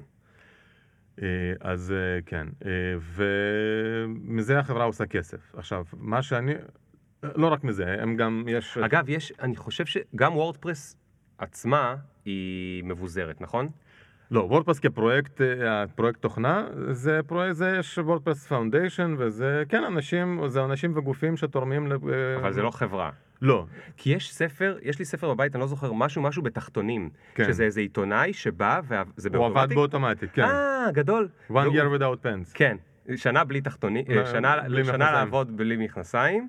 יש לי, זה בעברית גם, זה ספר אה, מצוין. יש את זה בעברית? כן. וואלה, לא וזה ידעתי. ספר, אה, אה, והוא מספר שהוא עובד שם שנה ב... ועכשיו אני מבין שזה באוטומטי. נכון, אוקיי. נכון. אז הוא אוקיי. היה, תראה, אוטומטית כמה... אה, והוא מדבר על כל העניין הזה של לעבוד בחברה שאין לה משרד. נכון. אבל האוטומטית כמה מאוד שטוחה, כי זה האמת, והוא אה, הביא כמה אנשים, איזה שלושה מהם עדיין עובדים בחברה, אה, וזה התחיל לגדול, ומתישהו אמרו, וכולם דיווחו למת, ואז כן. מתישהו אמרו, צריך שטוחה, צוותים. כאילו לא היה, לא היה ראשי צוותים, לא היה VPs, לא היה זה, לא כולם צוותים. באותו גובה, כן. באותה היררכיה. ועכשיו גם כל אחד בחר על מה לעבוד. כן. וכשהיא גדל, גדלה קצת, אז אמרו, טוב, אנחנו, וזה כסף וזה, אז אמרו, אה, אנחנו צריכים גם אולי צוותים. כן. אז אה, סקוט, מי שכתב את הספר הזה, שהוא היה מנהל במייקרוסופט, אז מת הביאו אותו להיות ראש הצוות הראשון, וגם לייעץ איך בונים צוותים, ו- Mm. וזה הספר הזה, ספר מגניב. נחמד. אה, במקרה, במפגש של החברה השנה, הביאו את סקוט לתת הרצאה אה, לאלף איזה איש. כן, נחמד, איזה נחמד. כן, הוא אדם מאוד מעניין סקוט הזה. אה, אז כן, זאת החברה. ואתה עושה שם? אני חוקר נתונים.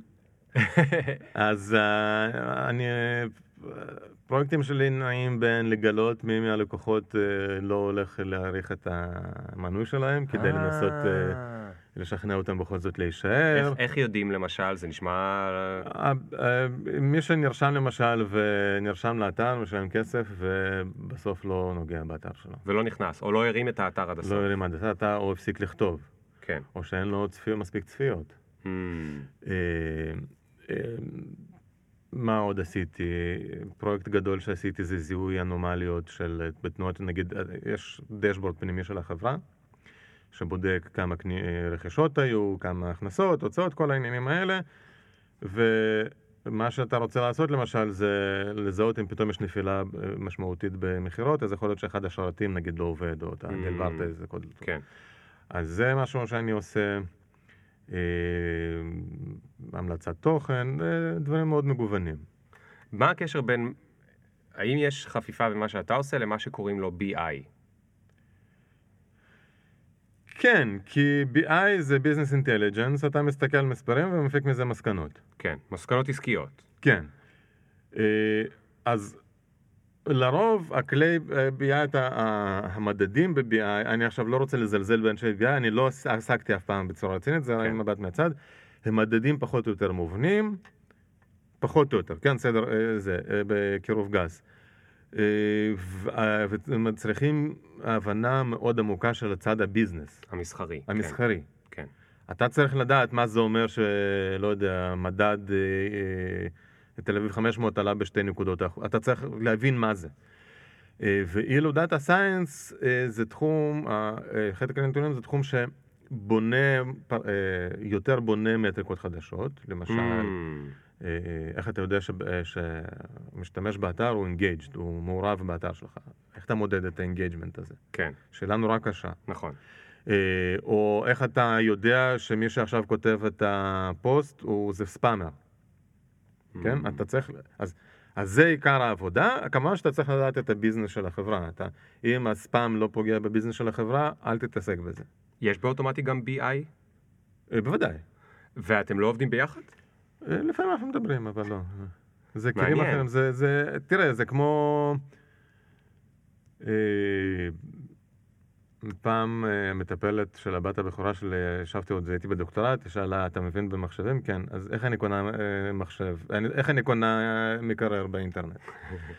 אנחנו מסתכלים על מספרים וגרפים לפעמים, אבל זה, זה אחר, כן. זה מעניין. מקצוע לא, אחר. כי זה היה נשמע לי ממה שתיארת, שגם אתה מגיע למסקנות שהן... זאת אומרת, היה נשמע לי אפילו שהוא אמור להיות, לקחת את מה שאתה עשית ועכשיו לחפור בתוך זה ולהגיע למסקנות עסקיות. כן, תראה, כל התחום הזה של דאטה סיינס זה מאוד, אה, מאוד חדש וחסר צורה, כי מ- מ- פעם שאל אותי מישהו, מה אני צריך ללמוד כדי לכתוב בקורות חיים data scientist? אמרתי, תעשה מה שבא לך, אם אתה מספיק, מספיק, מרגיש מספיק בטוח, לא כמו רופא, אתה לא יכול לקרוא לעצמך רופא, נכון? נכון. אבל בתחום הזה עדיין, אם אתה... למרות שהשבוע התפרסמה זאתי שקרא לעצמה כן. רופא בבייר. נכון, נכון. אוי ואבוי. אה, אבל, זה נכון, אבל אה, אם עכשיו אתה תגלה שחוקר נתונים כלשהו, נגיד אני קורא לעצמי data scientist, כן. וההשכלה היחידה שיש לי זה אני למדתי רוקחות וכימיה, כן. אף אחד לא, י- י- זה, או בסדר, או איזה יופי, יזמינו אותי לפודקאסט לדבר, לא יגידו אתה שרלטן, נכון? כן. אז uh, התחום הזה הוא מאוד צעיר, זה עדיין... Uh, זה עדיין, למשל כימיה, כמדע, זה מדע, נכון? אנחנו מהמם. מתייחסים לכימיה כאל מדע, אבל הכימאים הראשונים הם מהנדסים שפשוט רצו לשפר את התחת אה, פלדה שלהם, או לא כן. יודע מה. כן. אז אותו דבר היום, מתי שאולי יהיה באמת הפרדה ברורה מי זה data scientist. גם היום כבר יש פיצול ויש אנשים שקוראים לעצמם מהנדסי נתונים ויש יותר אה, חוקרי נתונים. ודרך אגב, בעברית אני אוהב את תחום, את המונח חוקר יותר מ data scientist, כי עם כל הצניעות מה שאני עושה זה לא בדיוק, לפעמים זה לא סייאנס, כן? זה לא מדע. אני לא, זאת אומרת, כן, אני יכול להגיד, אני מש- משער השערות, בונה מודלים ולוקח על עצמי ניבוי מסתכן. אבל זה לא תמיד ככה, לפעמים שואלים אותי, תגיד, אה, כן, תן לי עכשיו, אה, תעשה לי, אה, לא יודע, קו מגמה. אני חוקר נתונים, כן. ויש מהנדסי נתונים שהם כאילו גם עושים אותו דבר, אבל הם בעיקר דואגים שכשאתה עושה קליק ואתה אתה כותב את המכתב שלך, שהוא יישמר. וגם אם לא לחצת על סנד, וגם שתוכל לגשת אליו מהונולולו. כן. זה, ושזה, עכשיו, זה, זה לא רק, טוב, נשים עכשיו יותר חזק. זה אלגוריתמים של ביזור, וזה תחום שלם משל עצמו. כן, נעשה פחות קללות כדי שלא יאבדו אותנו, אבל, אבל תגיד משהו, מי, מי מבקש ממך מה לחקור? אה, מישהו אומר לך או שאתה יוזם את זה? ת- תלוי בחברה. מישהו שואל אותי לפעמים שאלה. עכשיו, כתמיד אני ראיתי את עצמי בכובע של יועץ. גם, אני אף פעם, כמעט ולא עשיתי ייעוץ כעבודת ייעוץ, אבל אני תמיד רואה את עצמי כיועץ ללקוח פנימי. עכשיו, לפעמים בא אליך לקוח, אומר, אה, לקוח, כן? מי זה לקוח? אה, המנכ"ל? כן, המנכ"ל, סמנכ"לית פיתוח, אה, מישהו מהצוות השכן, אומרים לי, אה, תגיד, למשל, סתם, אני ממציא עכשיו, אה, אם אני, אה, אנחנו צריכים לדעת, אה, שינינו צבע הכפתור מאדום לירוק, איך זה השפיע על ה... כן, אז השאלה האמיתית שצריך לשאול, למה זה מעניין אותך? או למה זה? זה, פה, פה בא החלק ה... ואז הם אומרים, כי אני רוצה שיותר אנשים יורידו את התוכנה. אה, אם ככה, אז אני אבדוק לך. אבל אם אתה אומר, אה, לא, כי צבע אדום אה, הוא עכשיו הצבע השלט בכל החברה, אנחנו צריכים לדבר בשפה... זה, אז אני אומר, בסדר, אז זה לא משנה אם זה. אם ההחלטה שלך היא כזאת, Mm, אל תשאל אותי את השאלה הזאת. כן. עכשיו, אם אתה שואל אותי כמה אנשים הקליקו על, ה, על הצבע האדום הזה, ואני שואל אותך מה מעניין אותי, ואתה אומר, אני רוצה לדעת אה, כמה אנשים קנו את התוכנה. אבל אחרי שהקליקו על זה, יש לך קודם כל אה, דף הרשמה, ואחרי דף הרשמה יש לך אה, פרטים של כרטיס אשראי, ואחר כך אישור. אז הצבע כבר לא, אני יכול לעשות את הניתוח, אבל הצבע של הכפתור לא השפיע, לא, אין סיכוי שהוא ישפיע כל כך הרבה. אפילו אם כל השאר אותו דבר? כן, תסביר לי למה, כי המספרים סובלים הכל. גם אם אני עכשיו אראה שהמספרים יגידו, כן, צבע אדום הוא הצבע, הוא ישפיע על ארבע צעדים קדימה. אם אין לך הסבר למה, זה, זה לא, לא ייתכן שזה נכון. זה כמו שתגיד, אני אני עכשיו שמתי לב שכל הג'ינג'ים הם, הם אה, יותר חכמים מזה, אז בואו עכשיו כולנו נצבע לג'ינג'י כדי לא... אה, ודרך אגב, במחקר המד... בתרופות, כשמישהו מגלה שיש תופעת לוואי חדשה לתרופה כלשהי, או אה, מציע טיפול, אה, זה לא מספיק, זה לא מספיק שיגיד, ראיתי את התרופה הזאת וראיתי שהיא עשתה כך וכך, זה לא מספיק. אם אתה לא יודע להגיד בצורה הגיונית, להציע מנגנון, גם, גם אם אתה- המנגנון לא לגמרי בינתיים ברור, אבל גם אתה לא יכול לתקף את זה, אבל אם אין הסבר כלשהו, אז זה לא יתקבל ב- בשום מקום, אלא אם התוצאות שלך, וואלה, שאי אפשר, אי אפשר להתווכח עם זה. כן, אה, כן. כן. כאילו בסוף אנשים צריכים גם הסבר ליד הגרף. זה לא רק כי, הרי אה, קסמים קורים רק באגדות. לכל, אה, אנחנו חיים, ב- זה נקרא אה, חשיבה מאגית, אבל היא לא, חשיבה מאגית אומרת, יש סיבה ויש תוצאה. כן? אנחנו לומדים את זה בגיל מאוד קטן, אנחנו דוחפים את הכוס, כוס נופלת, נשברת, ואמא כועסת, נכון? כן, סיבה, יש אה, סיבה ותוצאה. כן. עכשיו, ככל שאני חושב על העולם, אלא אם אתה לוקח, הולך לצד המטאפיזי ואלוהים והקרמה או לא יודע מה, לכל סיבה צריכה להיות, לכל תוצאה צריכה להיות סיבה. עכשיו, אם, לא יודע, צבעת את הכפתור באדום וחמישה צעדים אחר כך, יכול להיות שיש לזה הסבר, יכול להיות שהאתר אה, הוא עכשיו עברי צבעים רואים את הכפתור הזה. כן, יכול להיות. אבל, אבל צריך לדבר על זה. כן. וצריך לד- לדעת מה מודדים. אם אני מודד רק את הצעד הראשון, או שמה שמעניין אותך זה הורדות, אז, אז אני עכשיו לא אעשה לך מדידות כן. על הזה, אני אמדוד לך את ההורדות. כן. ואם אתה לא סופר את ההורדות, כי לא יודע, אז אני אגיד לך, סליחה, אני לא יכול לעשות את זה. קודם כל, אתה תדאג לי לנתונים כמו שצריך, ואז אני זה. כן. ואז אם הוא בכיר ממני בחברה, אז אני עושה כאן בוס, אני אעשה מה שאתה רוצה.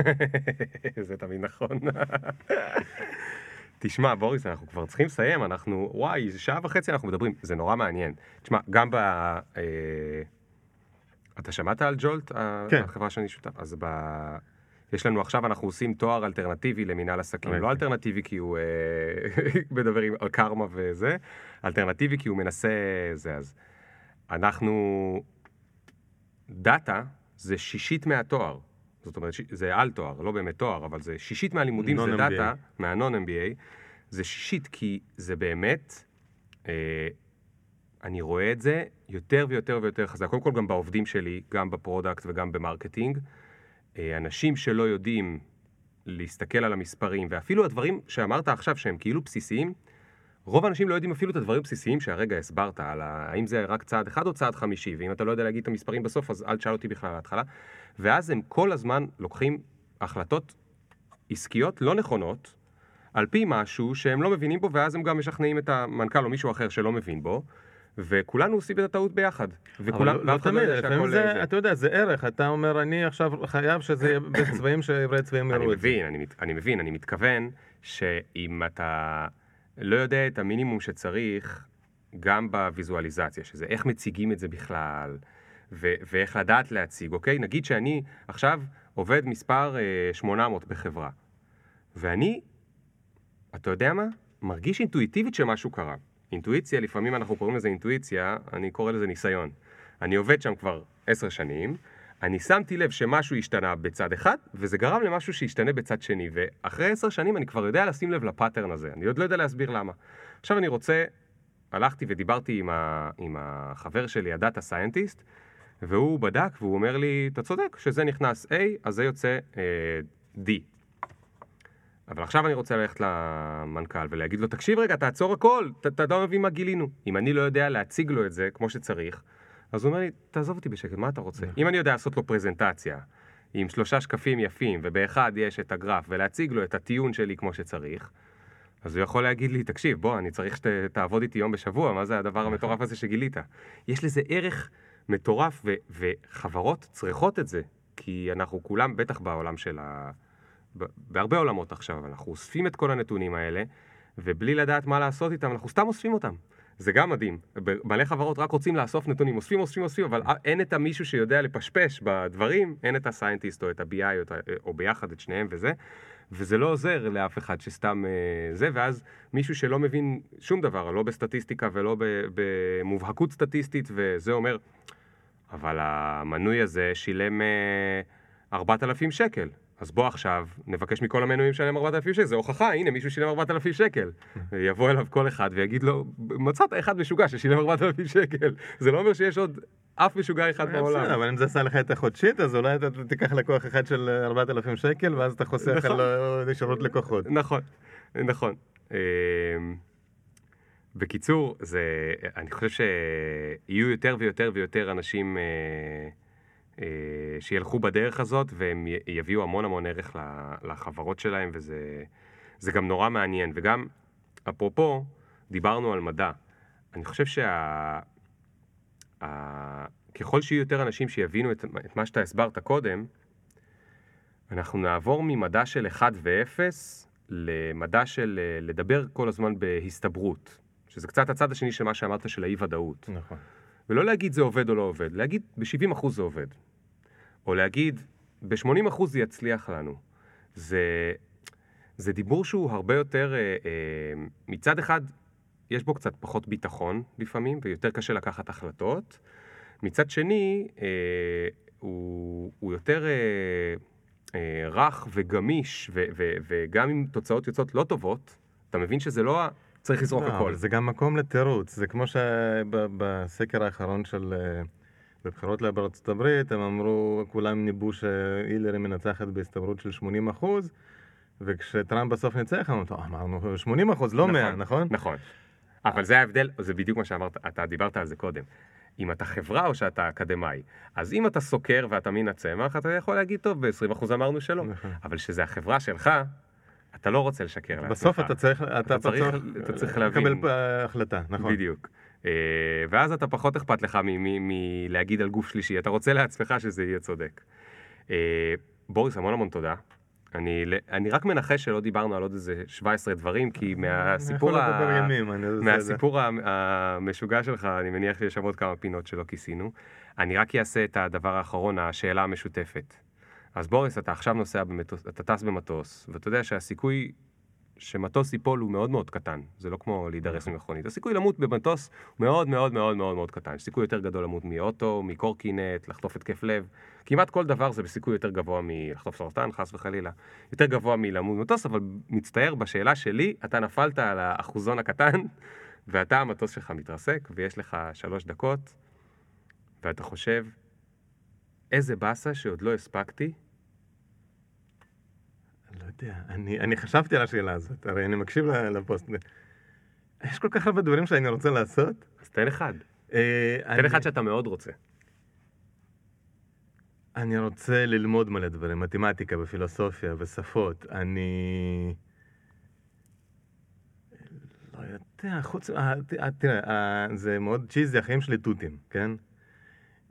אז אני פשוט רוצה, אתה יודע, להתפתח ולעשות עוד דברים, אבל אין שום משהו שאני אומר, וואי, איזה באסה שלא עשיתי את זה. הנה, הצמצ... לא, אין. באמת שאין. אוקיי, אוקיי. טוב, אז uh, עכשיו אני רוצה להגיד לך מה קרה שם בסוף. הטייס אומר, חבר'ה, מצטער, המכוונים שלי עובדים ב-99%, מצאנו את האחוז, המטוס של בוריס לא נופל. אז אני נרשם ללמוד פילוסופיה ומתמטיקה. יפה. יאללה. הנה. אגב, אה, נדמה לי קוראים לו פרופסור יוסי אסעור, הוא מספר ככה. יש לו גם אה, הרצאה יפה על קבלת החלטות. אוקיי. אה, יוסי אסעור או משהו אחר אסעור, אז הוא אומר בקבלת החלטות, אה, לא על פי דאטה, אבל הוא אומר, אחת הדרכים זה לדמיין שזה כבר קרה לך, לא, לא שאתה החלטת, אלא קיבלת מכתב מאלוהים, קיבלת מכתב בדואר, שהנה, לקחו בשבילך את ההחלטה. עכשיו איך אתה מרגיש? כאילו, מה אתה עושה עכשיו? מתבאס או לא? אז, אז תדמיין את עצמך בעתיד. אז הנה יופי, אז החלטת ללמוד פילוסופיה. פרי, פרי פוסט מורטם, אתה מכיר?